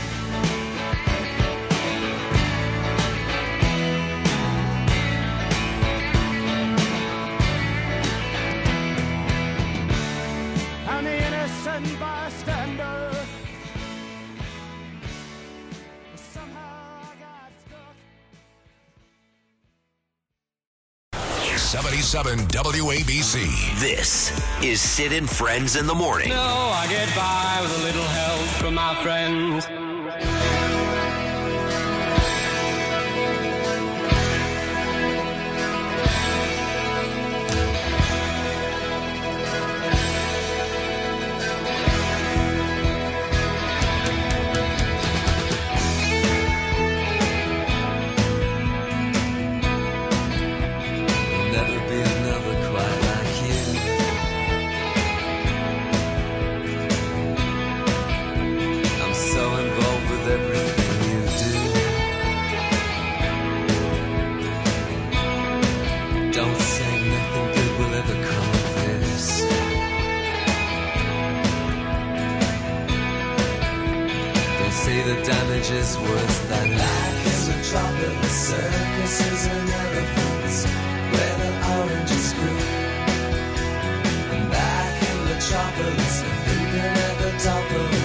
Where the hell is Corey Zelnick when I need him? The Knicks are hosting the Cavaliers tonight. I moved back to the city weeks ago. My son Gabriel has become a diehard New York Knicks fan. Last Wednesday night, for example, the Knicks were hosting the Wizards. So I called Corey and I said, uh, Corey, you know, you, promised me and gave tickets. He said, Oh man, I'm sorry. I gave them away. I said, Okay, that's fine. Your tickets. I mean, but when I found out who he gave them to, I wanted to vomit. Now I can't wait. Turns out. Oh no, I know. Oh, now I remember. So turns out he goes, I gave him to your guys. I go, my guys? He goes, yeah. I gave tickets to Matt Meany, Justin Ellick, Macedonia Phil, and Mike Didino. I said, you did what? my guy is Gabriel. What do you mean, my guy? I love these guys. Don't get me wrong. So tonight the Knicks host the Cavaliers, but I haven't heard from Corey just yet. And that song you just played, Metropolis, which I believe is by the church. Correct. Correct. They're an Australian band. What's funny about that is, is coming up at eight forty, the best columnist in the country. Michael Goodwin is very, very good, but Miranda Devine is just a little bit better. And she's Australian. You always find a way to include some Australian band, but I think you went premature Australianization, as Bo Dietl would say, and you went with the church at eight oh five instead of eight forty. So now we're going to do it at eight forty. Well, I think there's been other Australian bands. You think besides so, that. right? Yeah, there's Yeah. about five million. I know she loves Olivia Newton John for that's where she does. And she did pass away last year, so which is really really sad. This is the Tuesday edition of Sid and Friends in the Morning. The crew is here. Andrew Giuliani here as well. We've discussed every major topic out there today, from the documents to the Russian, uh, the American guy who gave Trump a hard time. Turns out he's in bed with a Russian oligarch. I played some of the Lara Trump interview I did yesterday. Kellyanne Conway. We've discussed it all. What for you? If you were hosting this show solely today, Andrew, what is the story of the day for you? I think it's the FBI and and uh, this guy McGonigal who actually is accused of helping the Russian oligarch. I mean, when you're talking about money laundering and violating U.S. sanctions, uh, especially considering this guy was investigating Trump for the fake Russia hoax, as we know about. I'm actually really interested. I know this was not a Miranda story, but I'm really interested to hear Miranda Devine's take on Yeah. this specifically because, again, and we talked about, I feel like we talk about this every single week where we just see more and more layers of the FBI being a political organization. It's almost like they can't prove it to us anymore that they're not law enforcement anymore, that they're politics. And again, this is not so many of the agents. So many of the agents are good. Unfortunately, what we're seeing though is this guy was the head of counterintelligence, of uh, cyber counterintelligence for the New York office. You're talking about the guys that are at the top Yeah. that seem to be politically infected at the FBI, which is such a massive problem for our country. Starting with Chris Wray, of course. And Yeah. the irony here is what a week for Donald Trump when you consider that Joe Biden was on 60 Minutes not that long ago, taking Trump to task over the documents. Now he's done it. Mm-hmm. And then you get this guy who accused Trump of something he didn't do. This guy actually did it. Yeah. So what a week for President Donald Trump. Yeah. What a great week. You know, talking about that, I did have Lara on the show yesterday, and we talked about a variety of things the family's responsibility coming back, what their expectations are. And we did talk about Ron DeSantis, the DeSantis factor, which is always in Trump's head. Yep. Here is uh, Lara Trump from yesterday's show with me. This little was cut number 21, the DeSantis factor when it comes to Donald Trump. I live right now in the state of Florida. I would like to keep Ron DeSantis as my governor in Florida as, as long as possible because you're right. He has done a great job running Florida, but anyone um, who's had any experience on any level in government will tell you it is very different running a state versus running the country. That's right. And no one knows that better than President Donald Trump. I mean, this was a businessman, don't forget, who who went in there and he had great ideas and he said there's a lot that we can accomplish and a lot that we can get done. But then he got in there, then he found out truly how deep and disgusting the swamp really is. It is real. I don't think any of us could have anticipated how nasty and bad it really is. But he's done this before. He's got their number. He knows how it works. And don't you think at this point, we don't have any time to waste? We don't need somebody to play catch up and figure it out. We need somebody in there who knows exactly how to execute what needs to be done for America because Americans are hurting. You know, Lara is so smart and adept, and I really, really so wish good. her father-in-law, former President Trump, would listen to her the way that she handles that DeSantis question. That's exactly how you handle it from the Trump perspective, which is to say, Florida, they've done such a great job. Ron DeSantis has done such a great job. I live in Florida. I want him to continue to be governor of Yeah. Florida, not to go and criticize the guy, because look, it's obvious. Anybody with two eyes that are open, that's unbiased, can tell you that Florida has been better under Right, but you could also leader. you could also make the point that while you're giving them credit for doing that, yes, that running one state is not like running the country. And I always say this about potential. Makes my wife crazy. All potential means is you haven't done it yet. That's it. I hate that word. He's got potential. All that means is you haven't done it yet. Donald Trump has done it for the better part of three and a half mm-hmm. years, along with Ronald Reagan. He was the best president in my lifetime. Then they railroaded him with this nonsense COVID and the rest of this stuff. So DeSantis has the potential. He hasn't done it. Right. Donald Trump has done it. Give me that guy. Well, and that's why it's the perfect answer. It's it's the exact thing that every single person who represents President Trump himself should be saying every single time that he gets asked about DeSantis. It shouldn't be going and criticizing this or that. It should say, "Hey, look, he's doing a great job in Florida. It doesn't mean that he could do it in the country. I want him to stay governor of Florida. Now let's talk about this policy." That's exactly what the answer should be every single time, and it's why Laura is so adept. That's why it was one of the reasons why it was such a great interview yesterday. Yeah, you Thank asked you. the right questions, but she also knocked it out of oh, the park. she's amazing. Love her. I told her at the very beginning she's my favorite Trump of all. I know. Uh, so the morning started this morning with both me, Sid Rosenberg, and my partner here today and Friday, Andrew Giuliani, hopping on the train. I was on the local six train. I take the four or the six. with the police escort, mind you. I did not have a I did not have an escort, but, No. but in my two stops from 33rd to 51st Street, which I take now every morning, I did have two cops on my car. And I had three homeless guys and a junkie. well, I had that too. Oh, you did? I had homeless guys laid out across the seats. The cops did not wake them up. I was hoping they would. The cops are too busy talking to me. Good morning, Sid. We love you. Thank you so much. But both you and I, circa 5 a.m. on the trains this morning, thank God neither one of us got beat up. Thank goodness. Like the Fox weather guy, Klotz, who took a beating after the Giant game on Saturday night, Sunday morning. But that beating did have Eric Adams, the mayor, answering some questions yesterday at some sneaker store in New York City. Here is the mayor, Andrew, talking about subway crime and what he thinks we need to do to fix it. Mayor Eric Adams. What do you say to New Yorkers who say, this can't go on? We're afraid. We're afraid to take the subways. we must make sure people feel safe. And as I say over and over again, uh, the best way to do that is to have that visible presence of a police officer. Uh, one of the incidents over the weekend, officers were there at the station. They were able to apprehend the person. Overwhelmingly, the number of crimes in our city, uh, they are repeated offenders. We have a revolving door system.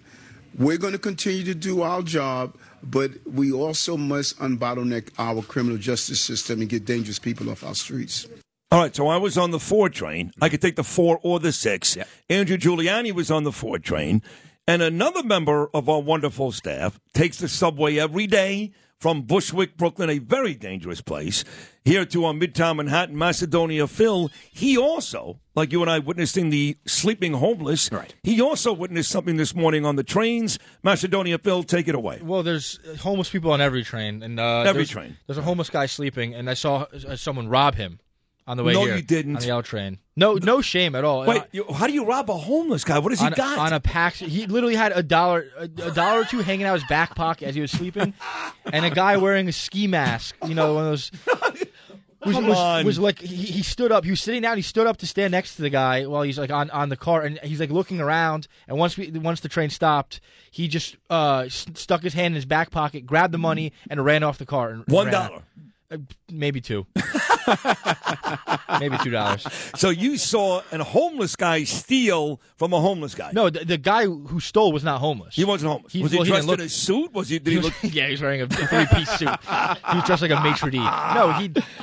No, he was he was dressed like like a scumbag would be dressed. You know, like someone you Sure. expect to rob a homeless person on the subway. Well, I got to be completely honest, and you know I love you like my own son. Okay, I know where this is going. I dress like a scumbag. I get it. Correct. But, all right, how, I'm how not- would I know the difference between you and the homeless not- guy on the train? if- uh, uh, Otherwise, you're not I'm not- sleeping. If that's the description. I'm not. I'm not wearing jeans down to my knees that are No. hanging down to my knees with a puffing ja- puffer jacket and a ski mask. Okay, I'm not All right. at that level. He might have had insect tattoos. I don't. I'm No, not listen. sure. I, Check his wallet. He's got two dollars in there. Oh my right, God! Check the wallet. Phil Lou, do you see it getting better on the subway right now? Because obviously Adams has Well, been Lou's talking not on the about subway. Lou takes the. Uh, Right, he drives that's, it out of Rockaway. that's why I drive. Right, though. right, My right. girlfriend takes it, and she Right. doesn't see police. Oh, MJ does take and it. And she yeah. doesn't see cops. I see him all the time. And, and I got to Okay. tell you, I saw it probably for about ten days once Adams announced it, and I have not seen them really since. Uh, I, I certainly see not him all the the time. presence. And, and I- by Yeah, the way, I so- take the one, the two, and the three to Madison Square Garden. I go to a lot of events, as you know, packed. I see cops on 42nd at Street Madison all the Square time. Garden, I, but I think that's always been standard at Well, Madison I mean, Square you, you Garden. may not see a and, uh, cop on Spring Street at four o'clock in the morning. I mean, come on. Sid, you're Yeah, in Manhattan too. Like I on I'm the not Brooklyn seeing trains. The Brooklyn trains, I never seen him once. Never? Never. Not on the train. All No. right, but when he comes on, he'll be on this week, the mayor. I will say that uh, even though I've seen a nice police presence at some of these more popular Manhattan stops, according to Andrew Giuliani, in these other Manhattan stops, and Macedonia Bill in Brooklyn, we're not seeing any police. I'll tell them. yeah, All right? good. All right. I know you're a big Yankee fan. Yes. We're going to uh, switch just a little bit. So the man himself, Aaron Judge, was on with Jimmy Fallon last night. Did you see this? I didn't see it, but uh, I'm looking forward to hearing what You're he excited to about say. hearing this? I am. I am. The All right. captain. The captain. We'll Aaron do this. Judge. That's right. The cap- El Capitan. El Capitan. Talking about captains, Aaron Judge on Jimmy Fallon on being named captain. Did he seek advice from Derek Jeter? Here is Aaron Judge's answer, Andrew, cut number 25. You're the 16th captain of the New York Yankees. That is a massive deal. I mean, if you think about that list, did you know that was coming? And did you did you go like, did you feel that? Did you hear rumors that that was going to happen? You know, it, it was a shock to me. You know, you always, you know, you always dream about something like that, getting an opportunity to, you know, represent the Yankees and be the captain. You know, I didn't think it ever happened, but you know, I was on the phone with Hal, the boss, and you know, we were kind of talking over negotiating the deal. Then at the very end, he's like, "Oh, by the way, uh, I'm gonna I'm gonna name you uh, 16th captain." So it was, I, I was speechless. I really didn't know what to say, but it was, Oh, my you know, honor I don't take lightly, and Not since uh, Derek Jeter. Did that, oh yeah, correct, correct. Have you talked to Derek about this th- this responsibility?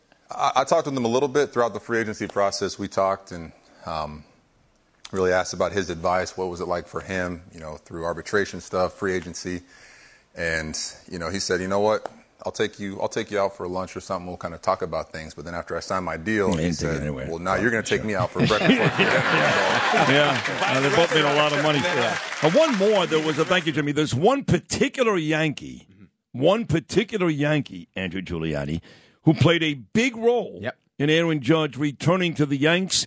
A kid that I've known since he was 18 years old. Really? Down in Florida. Yeah, he's from Coconut Creek. Yeah. And I lived in Boca Raton. He's uh, their first baseman. This is Aaron Judge, cut number 26. There was one uh, teammate in particular that helped you with your decision. Is that uh, is that Rizzo? Yeah, it was Anthony Rizzo. He he played a big part, big part. He he was a free agent too. He opted out, um, but he got his contract out of the way, and he said, "Now we gotta we gotta get you locked in." So, really, he was he was calling me every day. He was sending me texts every day. Every day. Yeah, it was it was he worked he was working hard. he really did a good job working. But then I think that sealed the deal. Is you're Not only are you guys friends, I know, but but Jimmy your Fallon's dogs are retarded. friends. Uh, so I shouldn't say that. I'm sorry. Yeah, I mean, this is like the way he interviews John. I mean, it was so bad. Ay, ay, ay. But I tell you, uh, Anthony is an amazing story. He uh, had Hodgkin's disease. I think you know that. You know that? I didn't and know that, He's a, he's a cancer survivor. And uh, came up, I believe, as either the, the Red Sox or the Padres organization, won a World Series with the Chicago Cubs, and now is doing big things with the Yankees. But he's a, uh cancer survivor, yes. You know, it's amazing to think of the respect the judge must have for him and how he actually was able to get out there and, uh, I mean, really provide cushion in this lineup for him. I mean, that's a guy who's protecting him in the lineup. What's amazing was really interesting the first time hearing Hal described as the boss that first time, right? You've never heard Hal Never, described never. as the boss. Obviously, Right. that was George. George. George was the boss. He was the boss. You knew where he was. Yeah. But it's very interesting. Aaron Judge saying is the boss. Now, he's obviously signing those paychecks, so he's got a little reason to do that. But it's going to be a fun few years for the Yanks. I certainly hope so. I think those Mets are going to be pretty darn good, too. Look Better than the got. Yankees, that's right. I don't know. This We'll is see a Met town, not- baby. Let's not get too crazy. This over is like the Sid. 1980s. Let's Andrew not get Giuliani. too crazy here. This Sid. is Are you talking about the cocaine, town. or are we you say talking this about is a baseball? Met town? What? What? It's a Met town. In what? The, the Mets are a better team than the Yankees right yeah, now. but it's still going to be a Yankee town. No, no, no. In the mid '80s, when the Mets were going to the World Series, it became a Met town. It's we it's know too the crazy. Yankees are more popular, but it's a Met town right now. Walk up and down Manhattan, all you see is pinstripes. I don't think Idiots. so. I don't think so. I don't know, we'll see. We'll, will see. see. This will be See, a fun. This will be a fun baseball season Yes, with you will. and I. Let's ask Jimmy Fallon. He seems to have. Yeah, he's all over Yes. Jimmy Fallon. He knows. That, he's, he's a regular Bob Costas. Uh, we'll take a uh, short break. More of Sid and Friends in the morning. What if this is? Jimmy Fallon, my God. And it's only a day away. We could live tonight.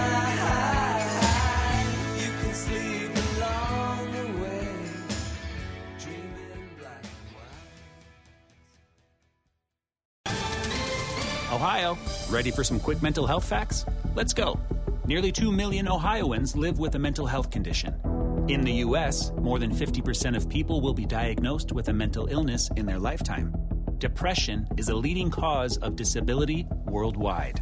So, why are some of us still stigmatizing people living with a mental health condition when we know all of this? Let's listen to the facts and beat the stigma.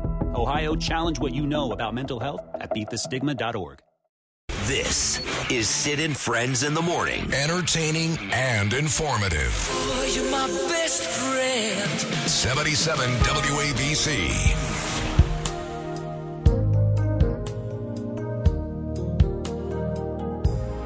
Come back again.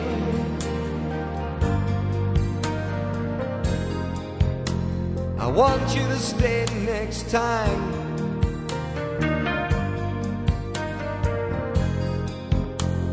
Sometimes the world ain't kind when people get lost like you and me. I just made a friend.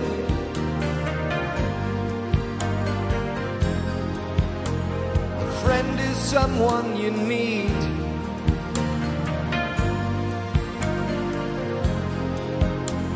But now that he had to go still feel the words that he might say.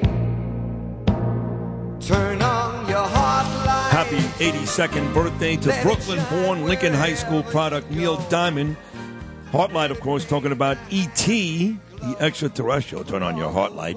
829 on your Tuesday morning. Miranda Devine, the great columnist from New York Post, set to join us at 840. Then Nicole Malliotakis coming up at 905. But Andrew Giuliani, who's here today and Friday this week, I want to play this cut from the Attorney General because I asked this I just uh, a couple of days ago, maybe of your father, I forget. If in fact they thought that Merrick Garland has treated both document situations the same, Donald Trump's and Joe Biden's. Well, I guess he was asked that yesterday, Merrick Garland. I'm going to play his response, and then I want yours. Lewis, this is cut number 14, Attorney General Merrick Garland. department has a set of norms and practices that have been part of our DNA since Ed Levi was the Attorney General, uh, the first post Watergate Attorney General.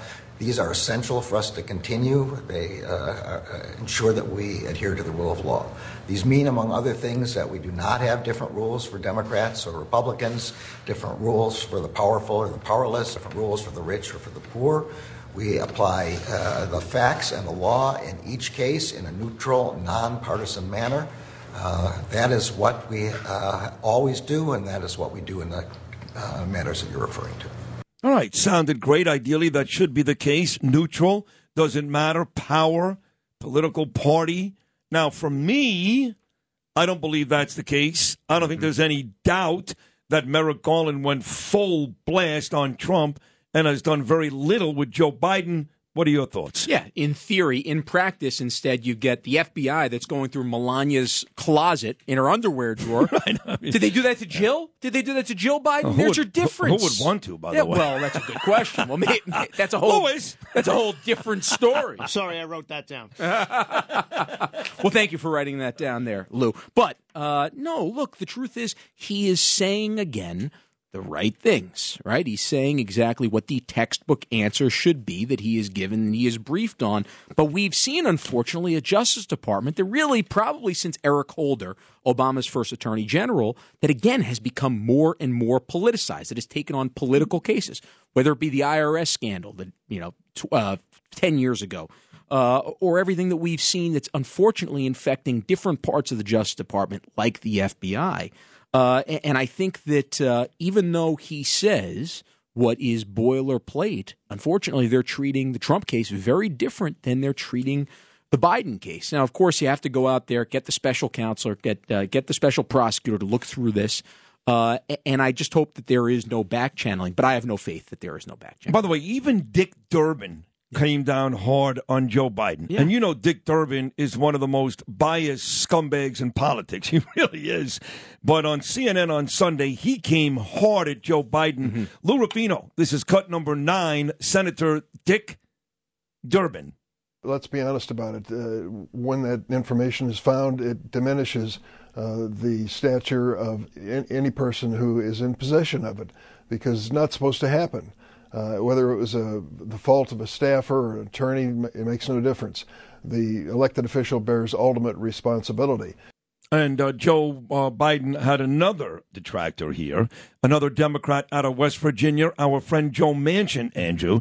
This is on Meet the Press, courtesy of NBC. Chuck Todd, cut number 13. Oh, I think he should have a lot of regrets. Yeah, I would, I would think that. I said, whoever's responsible. I mean, if I hold people accountable, and I use whether it be my chief of staff or my, you know, my uh, my staff who's who, that we're doing this, and I'm looking at, then I'm going to hold someone accountable. But basically, the buck stops with me. I want to play one more cut from Kellyanne Conway, and I want your opinion on this one too. She says that you know Biden can basically make it go away by doing one thing. Kellyanne Conway Lewis, cut number five. Look, all Joe Biden and his acolytes and his advisors needed to say, Martha, is what our children say. I'm sorry, I don't know the full story. I'll, I'll get what you're looking for. Uh, please go and help me look for it. But he didn't do that. He basically gave the same response from his chaotic withdrawal of Afghanistan in August of 2021. He said, There's no there there. I make, quote, no apologies. That's not the mark of a leader. Yeah, and I also think what Kellyanne is probably getting at here again is this just a mistake by Biden or was there real intent? And what I mean by that is is it a mistake where they ultimately mixed in classified documents, which is still kind of crazy to believe that you can mix in those documents as vice president of the United States, where you do not have the power to declassify. See And senator, too. As a senator, too. Exactly. Good point. Um, or was there a reason why he took those specific documents, and was there maybe a monetary standpoint that the Biden family what do you think was receiving? What do you think? Uh, it's tough for me to believe that the Biden family is not profiting. it really is. It's it's tough for me to believe it. Do I know? No, I'm not certain about this.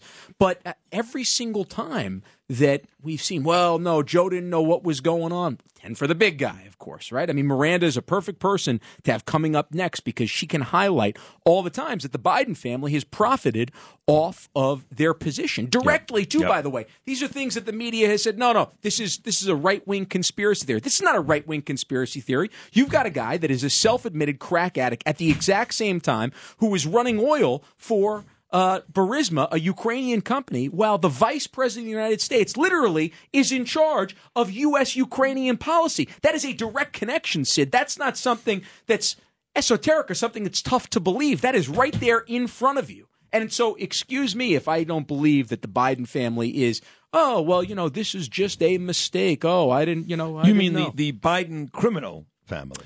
I- The crime family. Uh, yes. Yeah, that's right. Yes, Well, yes. well, you're right. We are going to talk to Miranda Devine coming up next. Then Nicole Malliotakis, a pretty good one-two punch coming up on Sid and Friends in the morning with our special guest today, Andrew Giuliani. This is Sid and Friends in the morning. 77 WABC.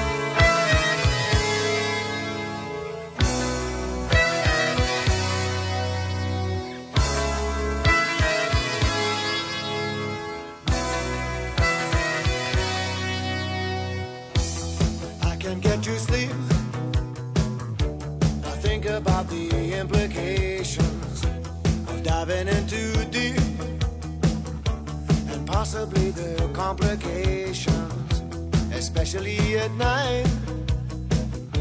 I worry over situations. I know we'll be alright. Perhaps it's just an imagination.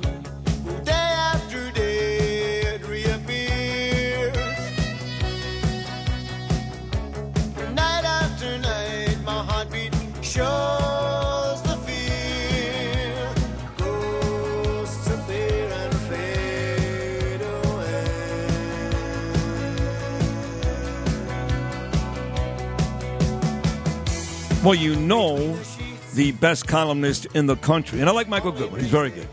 But Devine's the best. And you know she must be coming on because Men at Work is another great Australian band. And anytime Miranda is on my show, Lou Ruffino comes up big with some band out of Australia.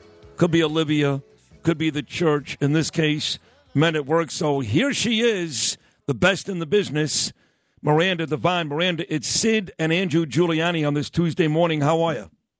Hi, Sid and Andrew. Great to be with you, and especially starting off the morning with another fabulous Australian song. I love it. You're the best.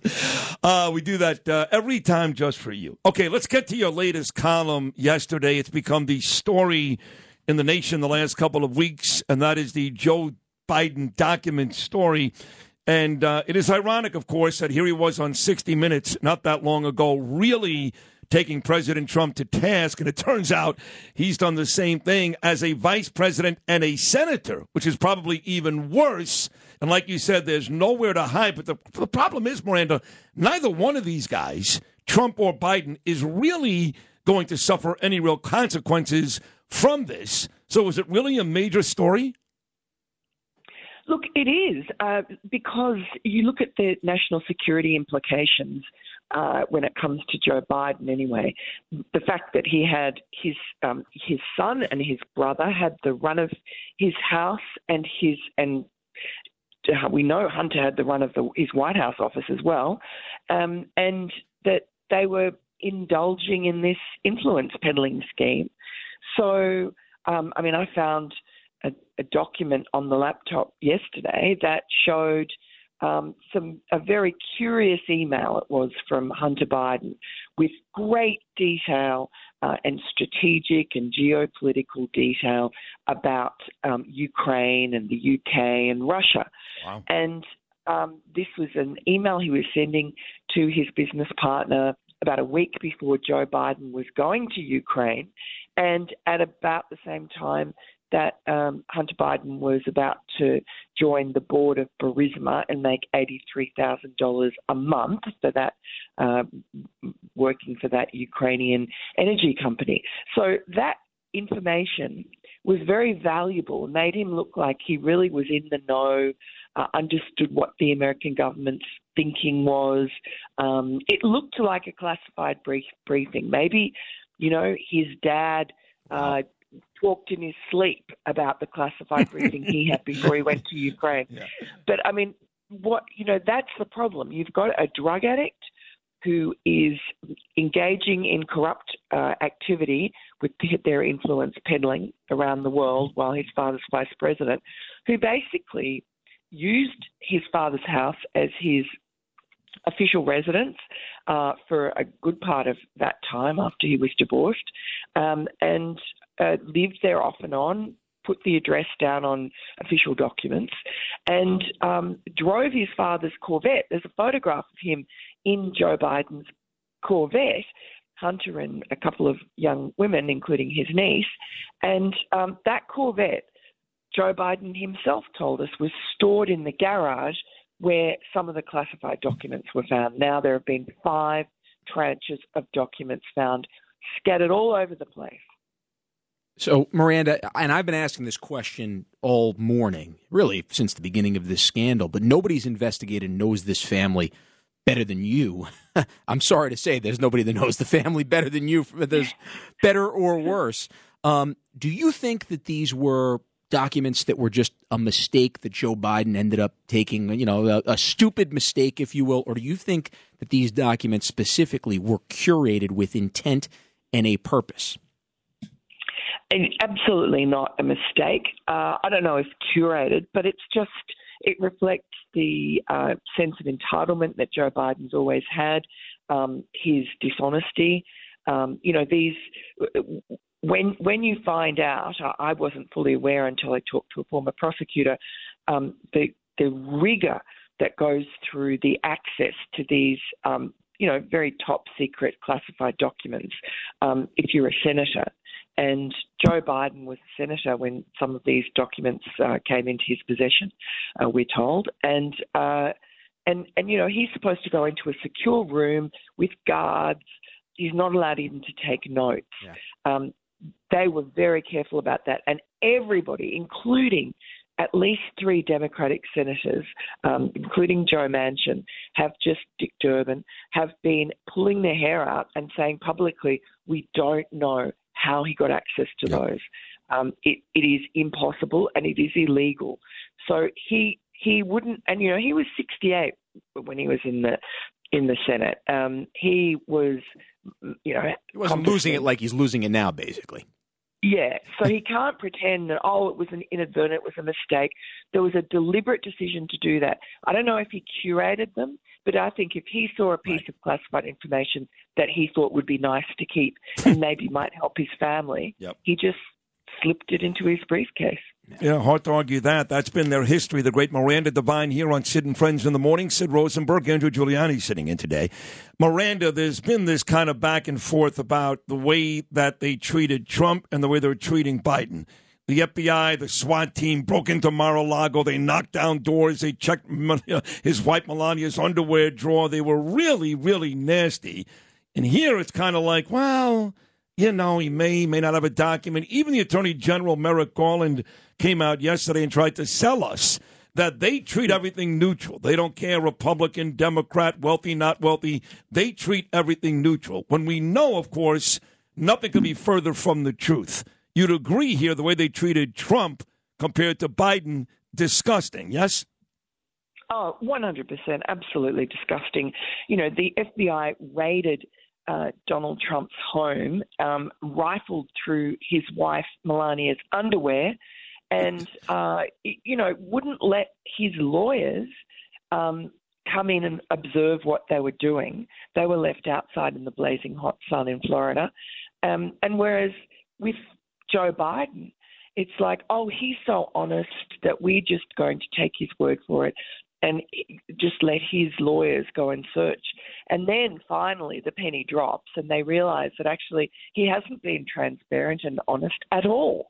Uh, in fact, the only reason the DOJ found out about it, we we hear from Andy McCarthy uh, wrote this the other day, um, is because uh, Joe Biden's lawyers found some documents, thought that they could just contact the National Archives and the National Archives would take them back and slip them back into the files without mentioning anything.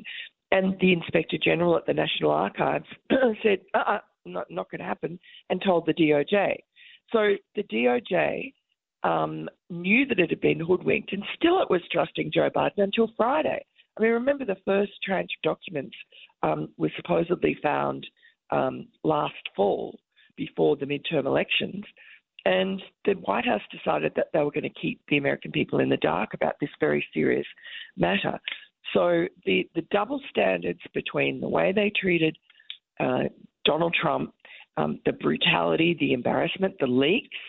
Remember the photograph of the papers Yep. strewn all over the ground Yep. um, neatly uh, during the that was that was already array, arrayed there by the FBI. Um, they'd gone into his locked room and and did that. I mean, they were in a locked, padlocked room in the basement of Mar-a-Lago. They were not in an unlocked garage uh, or you know sometimes unlocked garage um, just in a box next to the Corvette. Yep. By the way, I can listen to you say garage, Garage. all day long. I don't know what it is about Right. it, but that is awesome, Miranda. I say garage. I'm from Brooklyn. We will uh, spend some more time with the great New York Post columnist Miranda Devine on the other side. First, a little more Men at Work.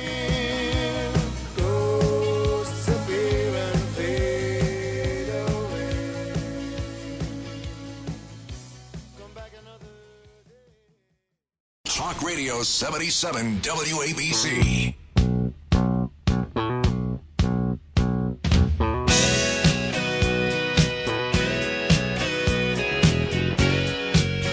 So they're finally starting to work at my house. Again, we're out for five months because the pipes burst. And my got my guy Rich Clift, who is the best construction guy in America. In fact, Dr. Mark Siegel is going to use him at his Hamptons home. Rich Clift is at the house right now, and they're ready to start the work. So very excited about that. Thank you. Miranda Devine is back with us, New York Post columnist. So I did say that uh, there's not going to be a lot of repercussions here for either the president or Donald Trump. Now, Michael Goodwin on this show, your colleague a couple of days ago, Miranda, said to me, I don't know about that. He said, I think the president right now is in peril over this. What do you think long term happens to both of these guys over this document situation?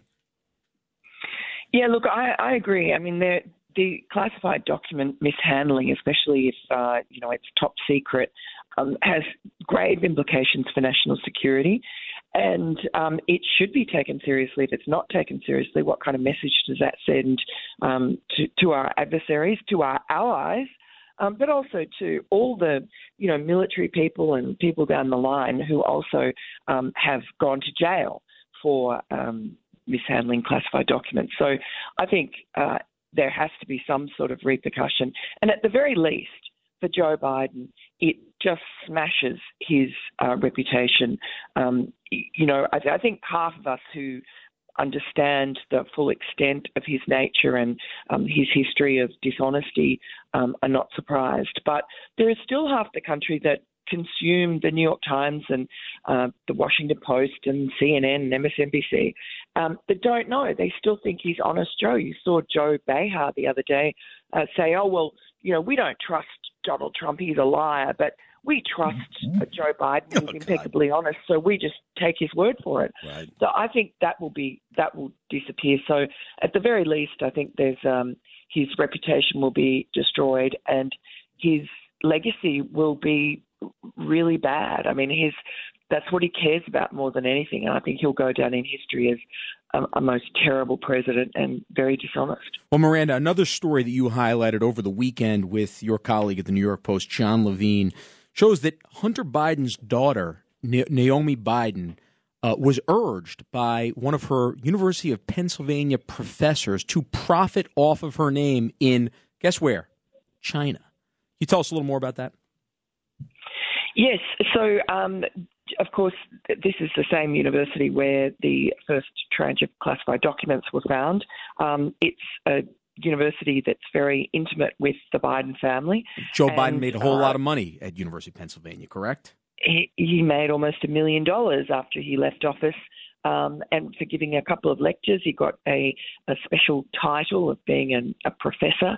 And uh, uh, his granddaughter and other relatives have attended that school. And um, one of the professors at the University of Pennsylvania sent Naomi Biden, who's Hunter Biden's oldest daughter, an email just after she graduated inviting her to this lavish, all expenses paid propaganda conference in China. And he was quite upfront. He said that, of course, you know, uh, it's it's not going to surprise you that they are interested in you because of your family name, because you're a Biden. And don't take any offense at that. That's quite normal. So she says to her father, Hunter Biden, Do you think I should do it? And he says, Oh, go for it and take your boyfriend as well. You know, two first class business tickets. Um, and then uh, apparently Joe was gearing up to uh, run again uh, as vice president. And uh, looks like the Obama people just put the kibosh on it and said, No, uh, this wouldn't be a good look. So she had to say no. Well, the sad thing is, if only he was vice president at the time instead of traveling business class, she could have flown on Air Force Two. That's the sad thing about this story. it True. sounds like. Yeah, they all do. Hey, listen, Miranda, as always, just an amazing job. Your columns are so great, and you really were the first one to really come out with all this about Hunter Biden and unearth all this. So, continued congratulations on being the best in the business and doing a great job for me and this crew on this show. Thank you so much. I love you. Thanks, Andrew. You got it. Miranda Devine right here on Sid and Friends in the Morning. That wraps up three hours of tremendous radio. Fourth and final hour about to come your way, which includes Sid's Take. Thanks to Pete Morgan and the fine folks at Peerless Boilers. And one of our favorites, politician Nicole Malliotakis, taking everybody to the woodshed. From Mayor Adams in the city, state level Governor Hochul, the federal government Joe Biden. She had a tweet yesterday that burned the house down. We'll talk to Nicole Malliotakis coming back. Fourth and final hour of Sid and Friends in the morning. This is Sid and Friends in the Morning. 77 WABC. Girl, you'll be your woman soon. Love you so much, can't count all the ways I This is one of my for favorite Neil and Diamond songs. Happy 82nd birthday to the? Brooklyn Lincoln High School product, Neil Diamond. But you're right, uh, Lou Ruffino, who's so smart. This song was in Pulp Fiction, but it wasn't this. It wasn't Neil's version. He wrote it and sang it. It was who was it again? The band is Urge Overkill. They did a good job. It sounded like Neil Diamond. Mm, it was a good scene too. Was this when Uma Thurman plunged OD. that uh, the shot into That's his before chest? That. Before that, Her- when her they, chest, I mean. when they come back from the dance contest. Oh, that's right, yes. They come in and she she Yeah. hits a reel to reel, Yeah, that's right. And Dance the song contest. is on. You say dance contest. I start thinking about these uh, poor people in uh, California who were shot dead dancing on Saturday night, the beginning of the Lunar New Year. That first maniac. Then another guy yesterday did the same thing. Shot up uh, two different farms, killed another seven people. Been crazy out there. The uh, during the Lunar New Year, a celebratory time, and two different Chinese men have gone on murderous rampages the last couple of days. It's insane. Before we get to on Nicole Malliotakis, I want to send out a shout out. Louis, you know uh, Pizza D'Amore on 116 in Rockaway? Let me check my notes. No. You don't know it, really? It's The- a the- really the- good lo- the place again? Pizza D'Amore. There's one on 116 in Rockaway. There's one in Mill Basin, which I used to go to all the time. One on Bay Parkway, and there used to be one on Avenue U. Anyway, uh, Frank Scolo is the owner. He's a great guy. I love him. And he's really good friends with my neighbor, Billy Felton, who I love to pieces. And the guy lives across the street from me, Louis Gampero, who I also love. And they're doing this um, best pizza this uh, this uh, poll, I guess, for best local pizza, and I'm going to go on record on the air and give it to Frank Scolo and my friends at Pizza D'Amore on 116 in Rockaway. Oh, look at you! You got the hands up like I- you're celebrating. I- well, I know the place now. now you know the place. 116, Yes. Yeah, it's across the street from like pickles and pies Pickles and pies. It's on the right. Yes, Yes. Yes. It's a really good place. So, uh, because uh, Billy and Louie are my boys, and I like Frank, we're going to give Pizza D'Amore the best pizza right there in Rockaway, Bay Parkway, and Mill Basin. Wow, they're going to get flooded now. Yes, they are, but they're not getting free pizza, unfortunately. No. So I get a text last night from Nicole Malliotakis, and I go on Twitter, and man, did she have a really good tweet. Even though she took out my friend the mayor, that's fine. It goes like this: Entered U.S. illegally thanks to at POTUS, federal government. Yep. Shoplifted, arrested, and released with no bail thanks to at Governor Kathy Hochul. Your favorite.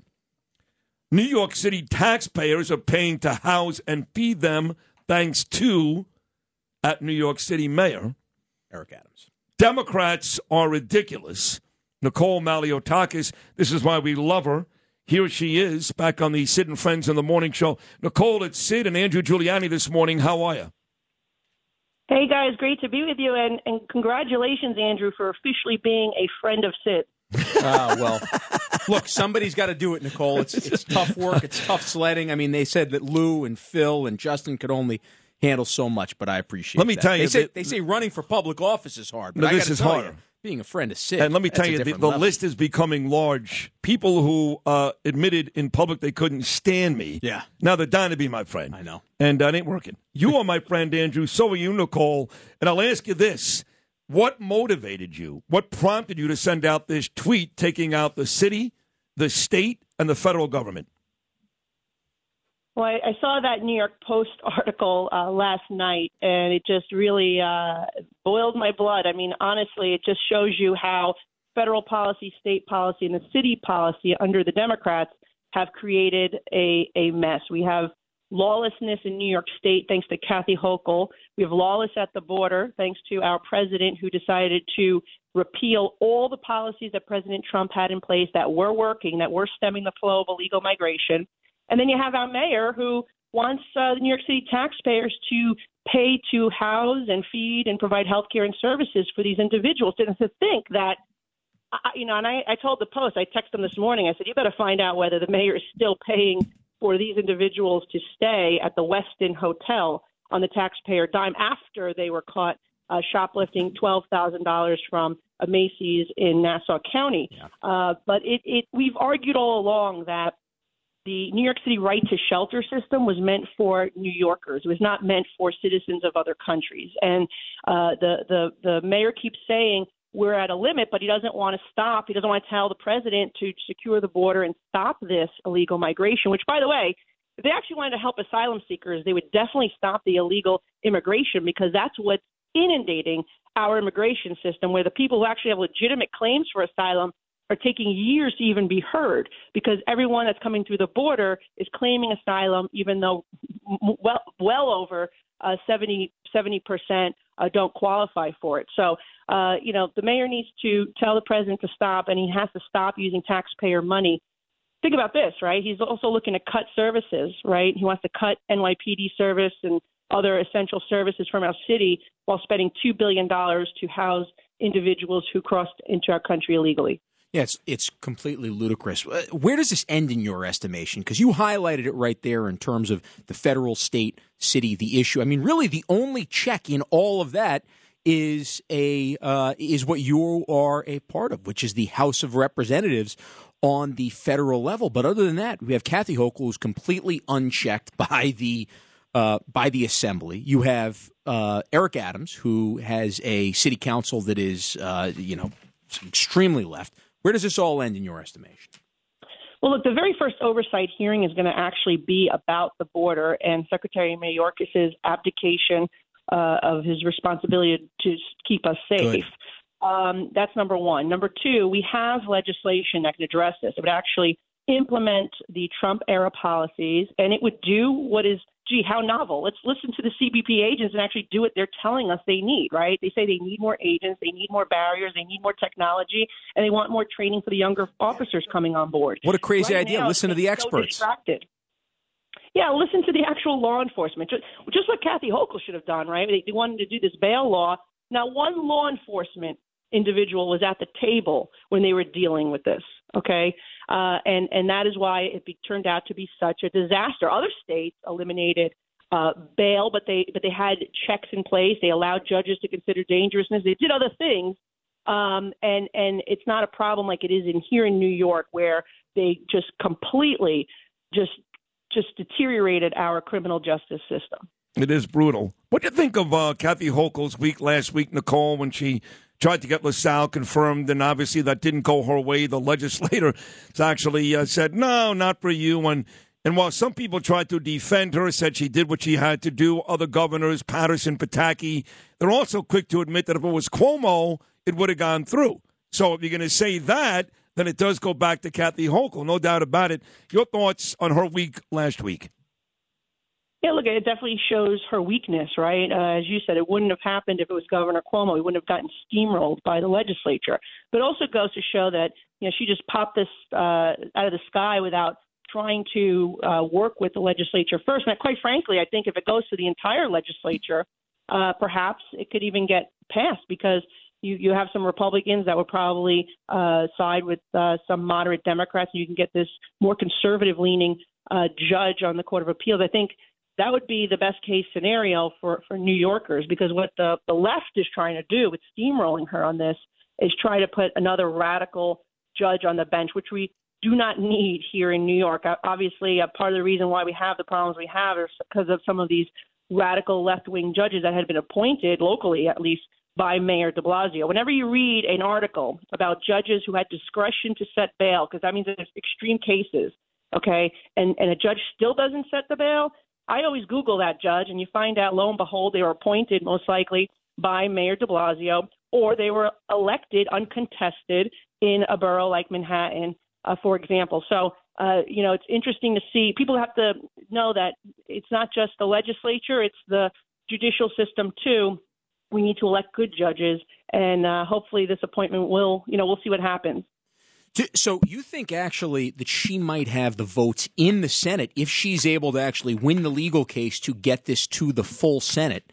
Uh, you think there's a chance that actually LaSalle could come back from the dead, if you will, uh, and be confirmed?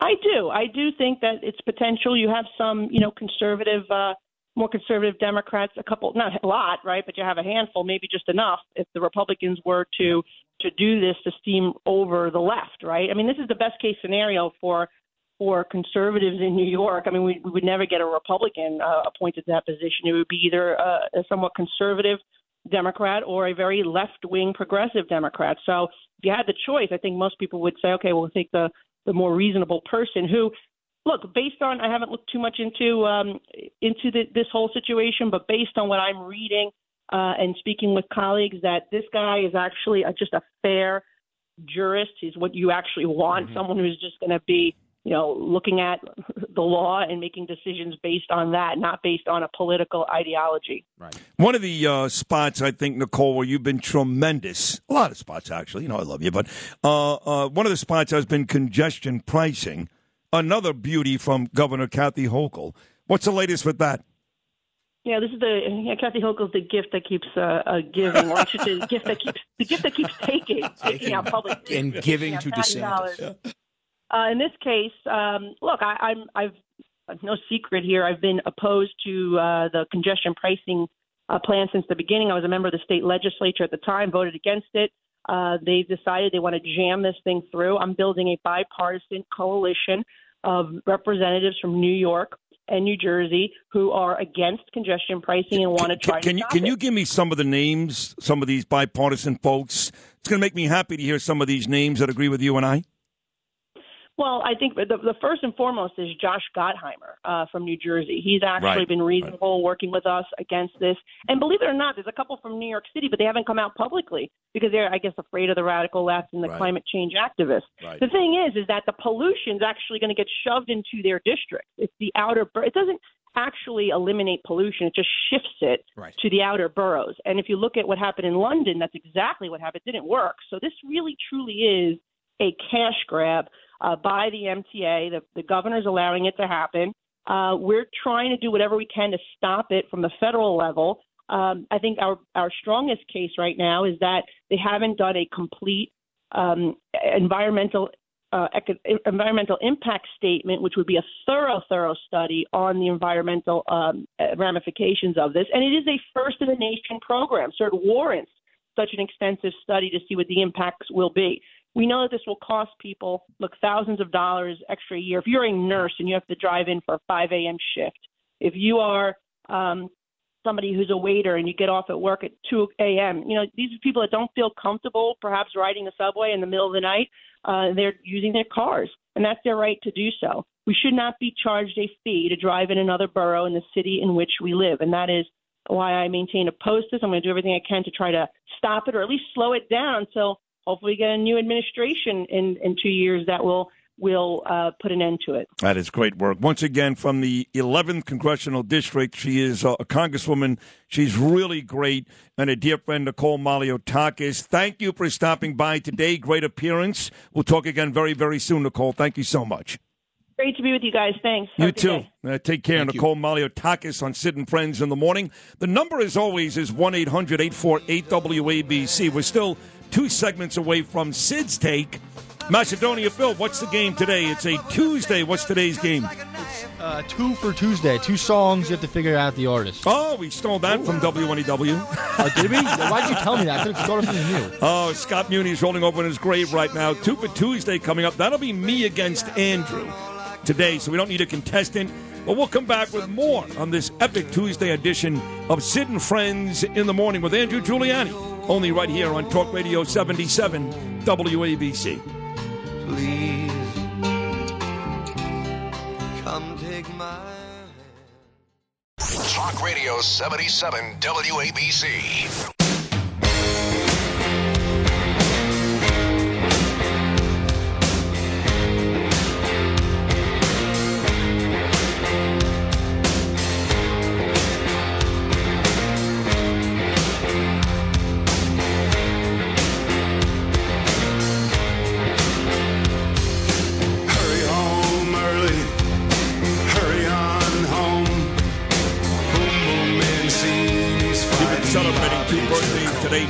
Neil 82. This is the great Warren Zevon. Would have been 76 today. Play it, Lewis. Warren Zevon. Boom, boom. Mancini. fighting Bobby Chacon. From Youngstown, Ohio, boom, boom. Oh, you're from Youngstown, Ohio. Boom, boom. And of course, was a really good boxer. And Is this is this song pre Duk Koo? Sorry. This was uh, post Duk Koo. Post. Yeah. He uh, fought Duk Koo Kim in the ring, and Duk Koo Kim died, literally died in the ring. His mother was there. It was horrible. Well, he didn't die in the ring. He died a couple days later. No, he was dead in the ring. They took him out. I guess he was still out of pulse, but he was. he You know, was his much his dead. mother killed herself after that. I know, and she was there at that fight. And the referee killed himself too. That's true. Very, three, very three good. deaths from that fight. Look at Phil all Yeah. over this. Wow. Good. Wow. This is the most Nice. value that oh Sid Oh, my has. God. Stop praising that, me. That uh, Phil has contributed to He- the no, show he- in all the times that I've listened he- combined. no, he knows a lot of stuff about these types of things. Yeah. Like, for example, every morning now, he prints out uh, this uh, this document for me. All right. And it's today in history. Okay. And you know some pretty cool stuff uh, over the uh, weeks. You remember if I bring up certain stories, and Phil has made me aware of those. Let, let's see. For example, on this date back in 1984, Steve Jobs introduced Apple's revolutionary computer Macintosh. That's a big one. Yep. On this date back in 2003, the newest cabinet office comes into existence as Tom Ridge is sworn in as the first secretary. Exactly right. So these are the types of things. And then there's sports in here. So, for example, on this date in 1962, Jackie Robinson became the first African American baseball player elected to the Hall of Fame. How about that one? Yeah, it's good. On this date back in 1982, Joe Montana and the Niners won their first of five Super Bowls, beating Cincinnati 26 21, Super Bowl 16 at the Pontiac Silverdome.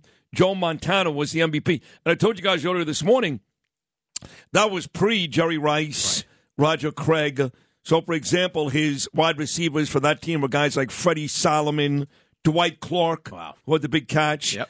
He had running backs, guys named uh, Cooper and Ring, not Craig and Rathman. So it was before he had those those great, great teams.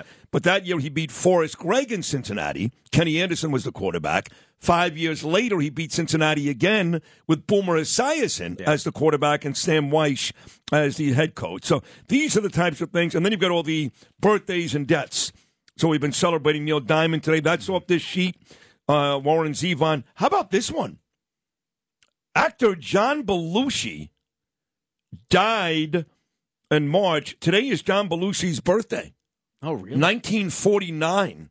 Wow. Yes. Belu- tough to picture Belushi being 73. I Who's that again? John Belushi. Who's that? Four years old.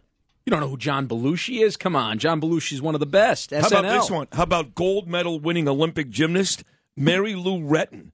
turned 55 today. Remember her? Happy birthday, Mary That Lou. uh, uh, which one? Mary Lou Retton. I was going to say you got Bomani Jones on the line. Is Bomani here right now? Yeah. Oh, I want to talk to Bomani. And uh, finally, uh, the last one is um, Sharon Tate. Do you remember those brutal Charles Manson murders? Yeah. Sharon Tate was a gorgeous actress. Birthday? Death? Today was her birthday. Today was her birthday. Yeah. She is dead. She's long dead. Okay. She was killed at the age of 26 back in 1969. She would have been 80 years old today. What relation does she have She to was John gorgeous. Belushi? What? What relation does she have to John Belushi?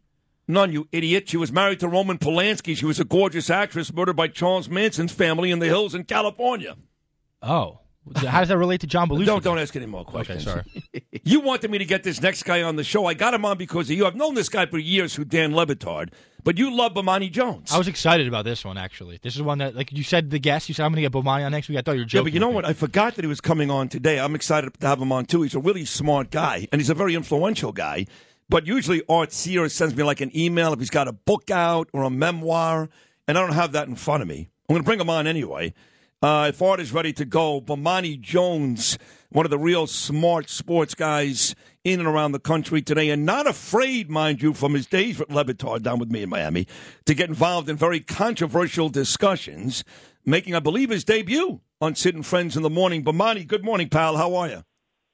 Good, man. How about you? I'm good. Do you remember me from uh, the days in Miami? I was on the same station as Le Batard. You weren't on my show, you were on his, but you remember me? If you don't, that's okay. Oh, yeah, I do. In fact, I had a good buddy at HBO, Ray Stallone, when I was very early in the game. This is over 10 years ago. The thing always was, you need to get an agent like Sid Rosenberg. would say that over and over Oh, again. that's was funny. always his thing. Oh, I love Ray Stallone. In fact, I haven't spoken to, to uh, Stallone, Bomani, and Andrew Giuliani here since they did a documentary on Craig Carton, my former co-host, and now, of course, the afternoon show host at WFAN. He was arrested, went to prison, and I was in the documentary. And Stallone called me like two years ago and said, "I got to tell you your greatness." I was on for like thirty seconds. You're so you steal the whole thing. It's like an hour and a half. I got Boomer Esiason and all these people. I said, "Ray, I- I'm going to watch it," and he was he exaggerated clearly, by the way. but but Ray is one of those great guys, and um, I'm glad Ray said that. So, Bomani, tell me what uh, what are you doing these days? What are you promoting before we get into the real sports discussions? Oh man, we are back to the HBO part of it. I have a show on HBO called Game Theory that airs at 11 o'clock Friday nights on HBO and HBO Max, coming on right after Real Time with Bill Maher, and it's me and my take on sports for 30 minutes, supported by a full staff, a full writers' room. We do a lot of stuff out on the street, talking to the people of New York City, do some longer essays, get into the topical stuff about what's going on um, in sports, and it's honestly the most fun I've had doing anything professional. Wow, that sounds awesome. Now, I'm going to say this to you, Bomani, because I'm an honest guy, and that's why I'm number one here in New York. You do some things sometimes that annoy me, which I'm sure, by the way, I would do things all the time that would annoy you. Let me give you an example. So I do the morning show, but out of the corner of my eye in my newsroom, I've got televisions on CNN, MSNBC, Fox News, all of it. And I saw you about a week or two on with Don Lemon and CNN. And you were going on and on about how Lovie Smith, another black coach, got fired. Bomani, they won one game this year. This idiot Lovie Smith, who I happen to like, by the way, finds a way to win a game, the last game of the year, and cost the Houston Texans the number one overall pick. White guy or black guy, he deserved to get fired. These are the types of discussions I must tell you that annoy me because every now and then it's not about race or gender or color. It's about getting it done. And Lovie Smith didn't get it done. Bottom line. Yeah, with all due respect, nothing annoys me more than somebody who watched what the chyron was on television and didn't actually hear what I had to say and then tells me what I went on and on about because that's what happened here. I didn't say in that case that they did a great misservice by firing Lovie Smith. I said they did a misservice or disservice rather by hiring Lovie Smith in the first place. And the problem with the Texans job is it's so bad and it's such a clown show that they can only get black dudes to take it because no self-respecting white man was going to walk into the disaster that they had there. That's how they wound up with the black coach they had before that nobody else had ever considered hiring. Now, the other part on that that I think that people need to be honest about is I could go around the NFL right now. There are 32 teams. I could make a compelling argument for firing probably 75% of them. I could make a compelling argument for firing Bill Belichick if I wanted to. If Yeah. somebody wants to fire you, they'll fire you. They just don't fire everybody. Now, I don't know. You could have got Vince Damn Lombardi in there to coach those Texans, and they going to win more than three games, right? So the argument that they won however many, and then they blew it at the end, think about it this way. If he had gone out there and lost that game to the Colts, who are coached by Jeff Saturday, the argument would have been, of course, fire him. They lost the game to the Colts. You see how that's a trick bag Yep. here that he wasn't going to be able to win? Yep. So to me, that situation with Lovie, sometimes it is not about race. You're right. Sometimes the dude just winds up getting fired because he's not good at the job. But you know what? Sometimes the guy keeps his job even though he's not good at the job, and that guy ain't ever black. That's fair, and I do owe you an apology because the Chyron did read that, and if that's what you discussed, like you're saying you did, I owe you an apology because you happen to be right about that particular position and the guy's taking that job. So I'm sorry, which I'm able to do when I'm wrong. Uh, but now you got to go back to Lemon and CNN and say, hey, do me a favor, you're making me look bad.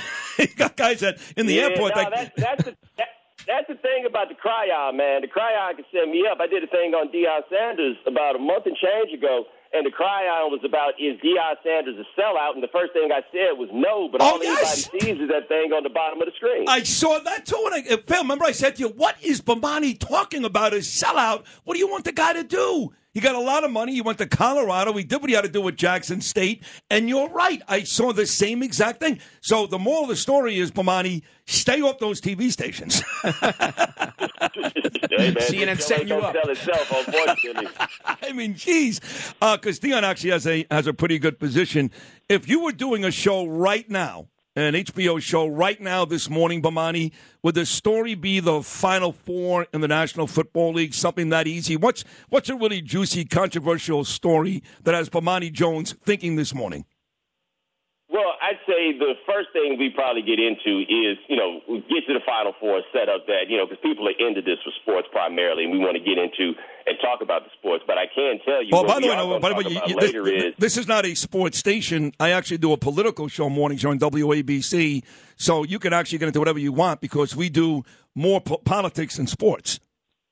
Oh yeah, I am. I am familiar with your movies, sir, and I think that you will find it interesting that this week we are going to do a long exploration on the Brett Favre welfare story, which is actually crazier and more hilarious than I think than anybody realizes that it is. Like once you realize it involves the, the Million Dollar Man Ted DiBiase Yeah. doing something that the character of the Million Dollar Man Ted DiBiase would absolutely do. You realize, oh, we cooking with gas over here, so we're gonna get into that one and take a look at exactly how the welfare system runs. Is he guilty, uh, in your estimation or your opinion? Is he guilty, Brett Favre, of doing something really bad here?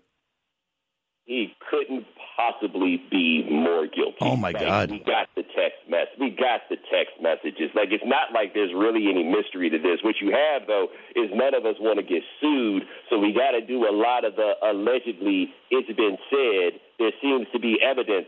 All of those things. But if you read what that man said in his text messages, including can the media find out about these text messages, you get the feeling that the man is uh, is up to some shenanigans. Wow. What do you What do you think about uh, Jeff Bezos selling a piece of the Washington Post, or the, the whole Washington Post, I should say, to possibly buy the Washington Commanders from Daniel Snyder? What do you think Jeff Bezos, as an NFL owner, would look like? I have no real idea except for the fact that help them boys don't want bathroom breaks. If there's anything that we've learned about the way that Amazon gets down, you boys gonna be in that factory whipping this stuff up. I don't know. Jeff Bezos gonna be like, wait a minute, are you saying that they have a union? Oh no, no, no, no, no. That's what I can't wait. Let's let's let's get to Jeff Bezos sending the union busters in there for the football team and see how that goes and tell them boys that they gotta pee in bottles before they leave practice. All right, now give us uh, one more. My guy Macedonia Phil here, Bomani Jones, a very entertaining Bomani Jones. His whole life, Bomani, is the NBA. He doesn't care about anything else. Barely cares about his own family, politics, wealth, doesn't care. All he cares about is the Denver Nuggets and Jokic specifically. This is a grown man, by the way. Um, give us the Bomani Jones prediction of the NBA Finals this season. I am leaning toward Milwaukee in the East, and Denver in the West. Oh my God! Hold on a second, Macedonia Bill. You want to talk to Bomani Jones right now? He's I picking told your you. nuggets. He's a smart man. What can I say? He's a smart man. I told you. You really mean that? Are you, just, you, you, are you really mean that you're being nice to him?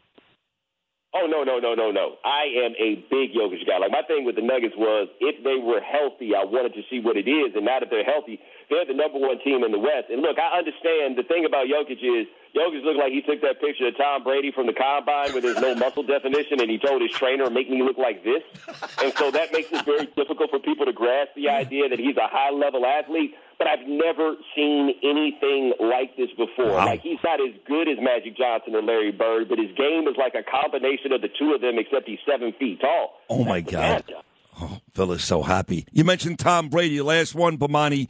Is he playing football next year or taking a half a million from Fox? Half a billion, I should say. I think he's going to play football because I don't think that man wants to do anything else. And I'm looking at him like, I guess, buddy. I mean, look, you put your whole family on the roulette wheel to go eight and nine. I can understand why it might be hard for you to give up now, but I can't. What gets me about Brady is just because he's really good to be 45 doesn't mean he's not 45. Right. right. Like this ain't gonna be good forever. Right. Right. Well said. Hey, listen, man, I'm very happy for you. That HBO show sounds amazing.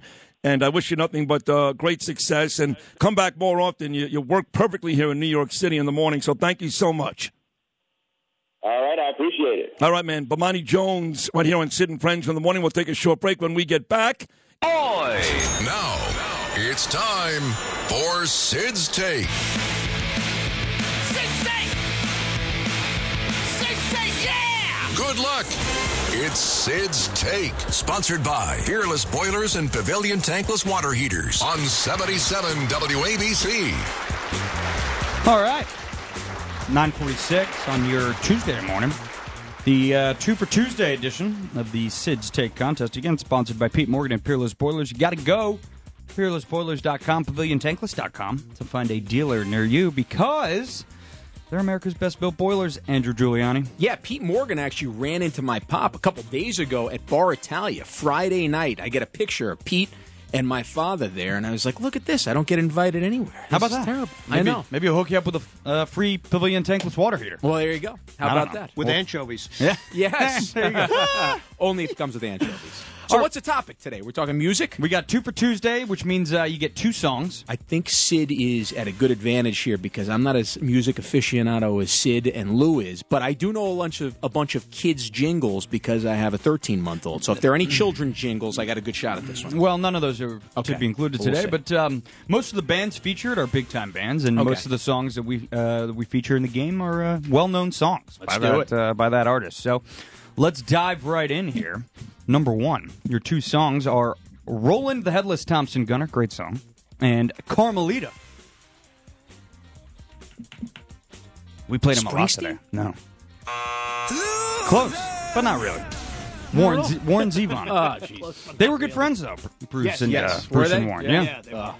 I think Bruce actually was featured on that album, and on that album that On he the did. last album. On the last album, Yes, yeah. he was. All right, 0 for one. Good effort. Number two, your two songs are "Don't Stop Me Now" and "Another One Bites the Dust." Uh, Queen. There you go. There we go. Okay. A couple gimmies in We here. get on the board. We A get couple on the gimmies board. in I'll here. take it. There you go. I'll take it. This one you should get too. Number three, "The Pressure's On." Yeah. Two songs, "Sweet Emotion" and "Walk This Way." Aerosmith. There you go. I love it. Okay, we're two for three over Two for here. three. Two out of three ain't bad. Meatloaf. That's three for four. All right, number four, your two songs, "Pictures of You" and "Boys Don't Cry." Pictures of you and boys don't cry. Uh oh oh oh oh oh. That's the. uh Is this a modern one? More newer person? Yeah. Yeah. Fergie. No, no. What's Girls, that song? The girls Boys don't cry. Big girls. don't- Yeah. Oh, Big girls big don't dir- cry. girls Yeah, don't that's- cry. that's- I was thinking of that song too. Actually, Ah, but she could be a boy. Who knows? Yeah. Anyways, uh, the Cure. These would, days, you just yeah, never know. the Cure would be your correct Oh, answer. I On said number it was four. modern. The Cure, that song Oh, was man. 40 years old. Yeah, you could have given me another hour. Settle down, Phil. It's bad. All okay. right, number five, your two songs. This one's modern. Hotline Bling and One Dance hotline bling in one dance. Yeah. Yeah, good, uh, luck. good luck, Andrew. yeah. Macedonia Phil. Ooh. No? Oh. You don't listen to a lot of Drake, do mm. you? No. I, I do not listen to a lot of Drake, but it was close because Macedonia Phil's a big basketball fan. Drake doesn't he own the Raptors or something like he, that? He's uh, a big Raptors yeah. fan. I Raptors do sing a mean. So that's why I, think that's I the like only a, reason why Phil point over. I do sing a mean Hotline Bling in the shower though. Yeah, oh, yeah. Who sure doesn't? I'm sure you do the that dance really great too. Oh, visual with the sweater on. All what do you got? Uh, you went two for five. Not bad. Yeah, no. Not good? Not good. No? Not good. It was it's like fine. shooting a 96. Yeah, it was bad. A mm. lot of shanks in there. What, what, what, do you shoot oh, nowadays? Anyways, what are you shooting out Now, there? well, uh, probably like low to mid 70s. Yeah, okay. Somewhere. Yeah, yeah okay. Settle down. Mid-70s. Settle down. We're gonna go out this summer. We're gonna have the first ever uh, golf tournament for my son's charity. Oh, I'll for, uh, come. this I'm- boxing. I'm coming. I'm gonna have Andrew. I can't wait. You're going to be the grand marshal. Okay, because grand you're, marshal. You're, not, you're my you're my great buddy, and you're actually a really good golfer. Yeah. So it makes sense for you to be that guy. I love it. And then we'll everybody gunning for uh, for Andrew. All right, I thought. I was. You're me in. You can't golf. I thought I was going to get the grand marshal. I'm, I'm an 18 handicap, bro. You should have given me the grand marshal. No, I think, you have, I think you have 18 handicaps. Well, I actually am no, I'm, handicap. You're actually to get Registered. Yeah. So um, I get 18 we'll strokes. Okay, okay, 18 shots. You're on. yeah, let's go. All right, your two songs. Number one, Roland the Headless Thompson Gunner and Carmelita.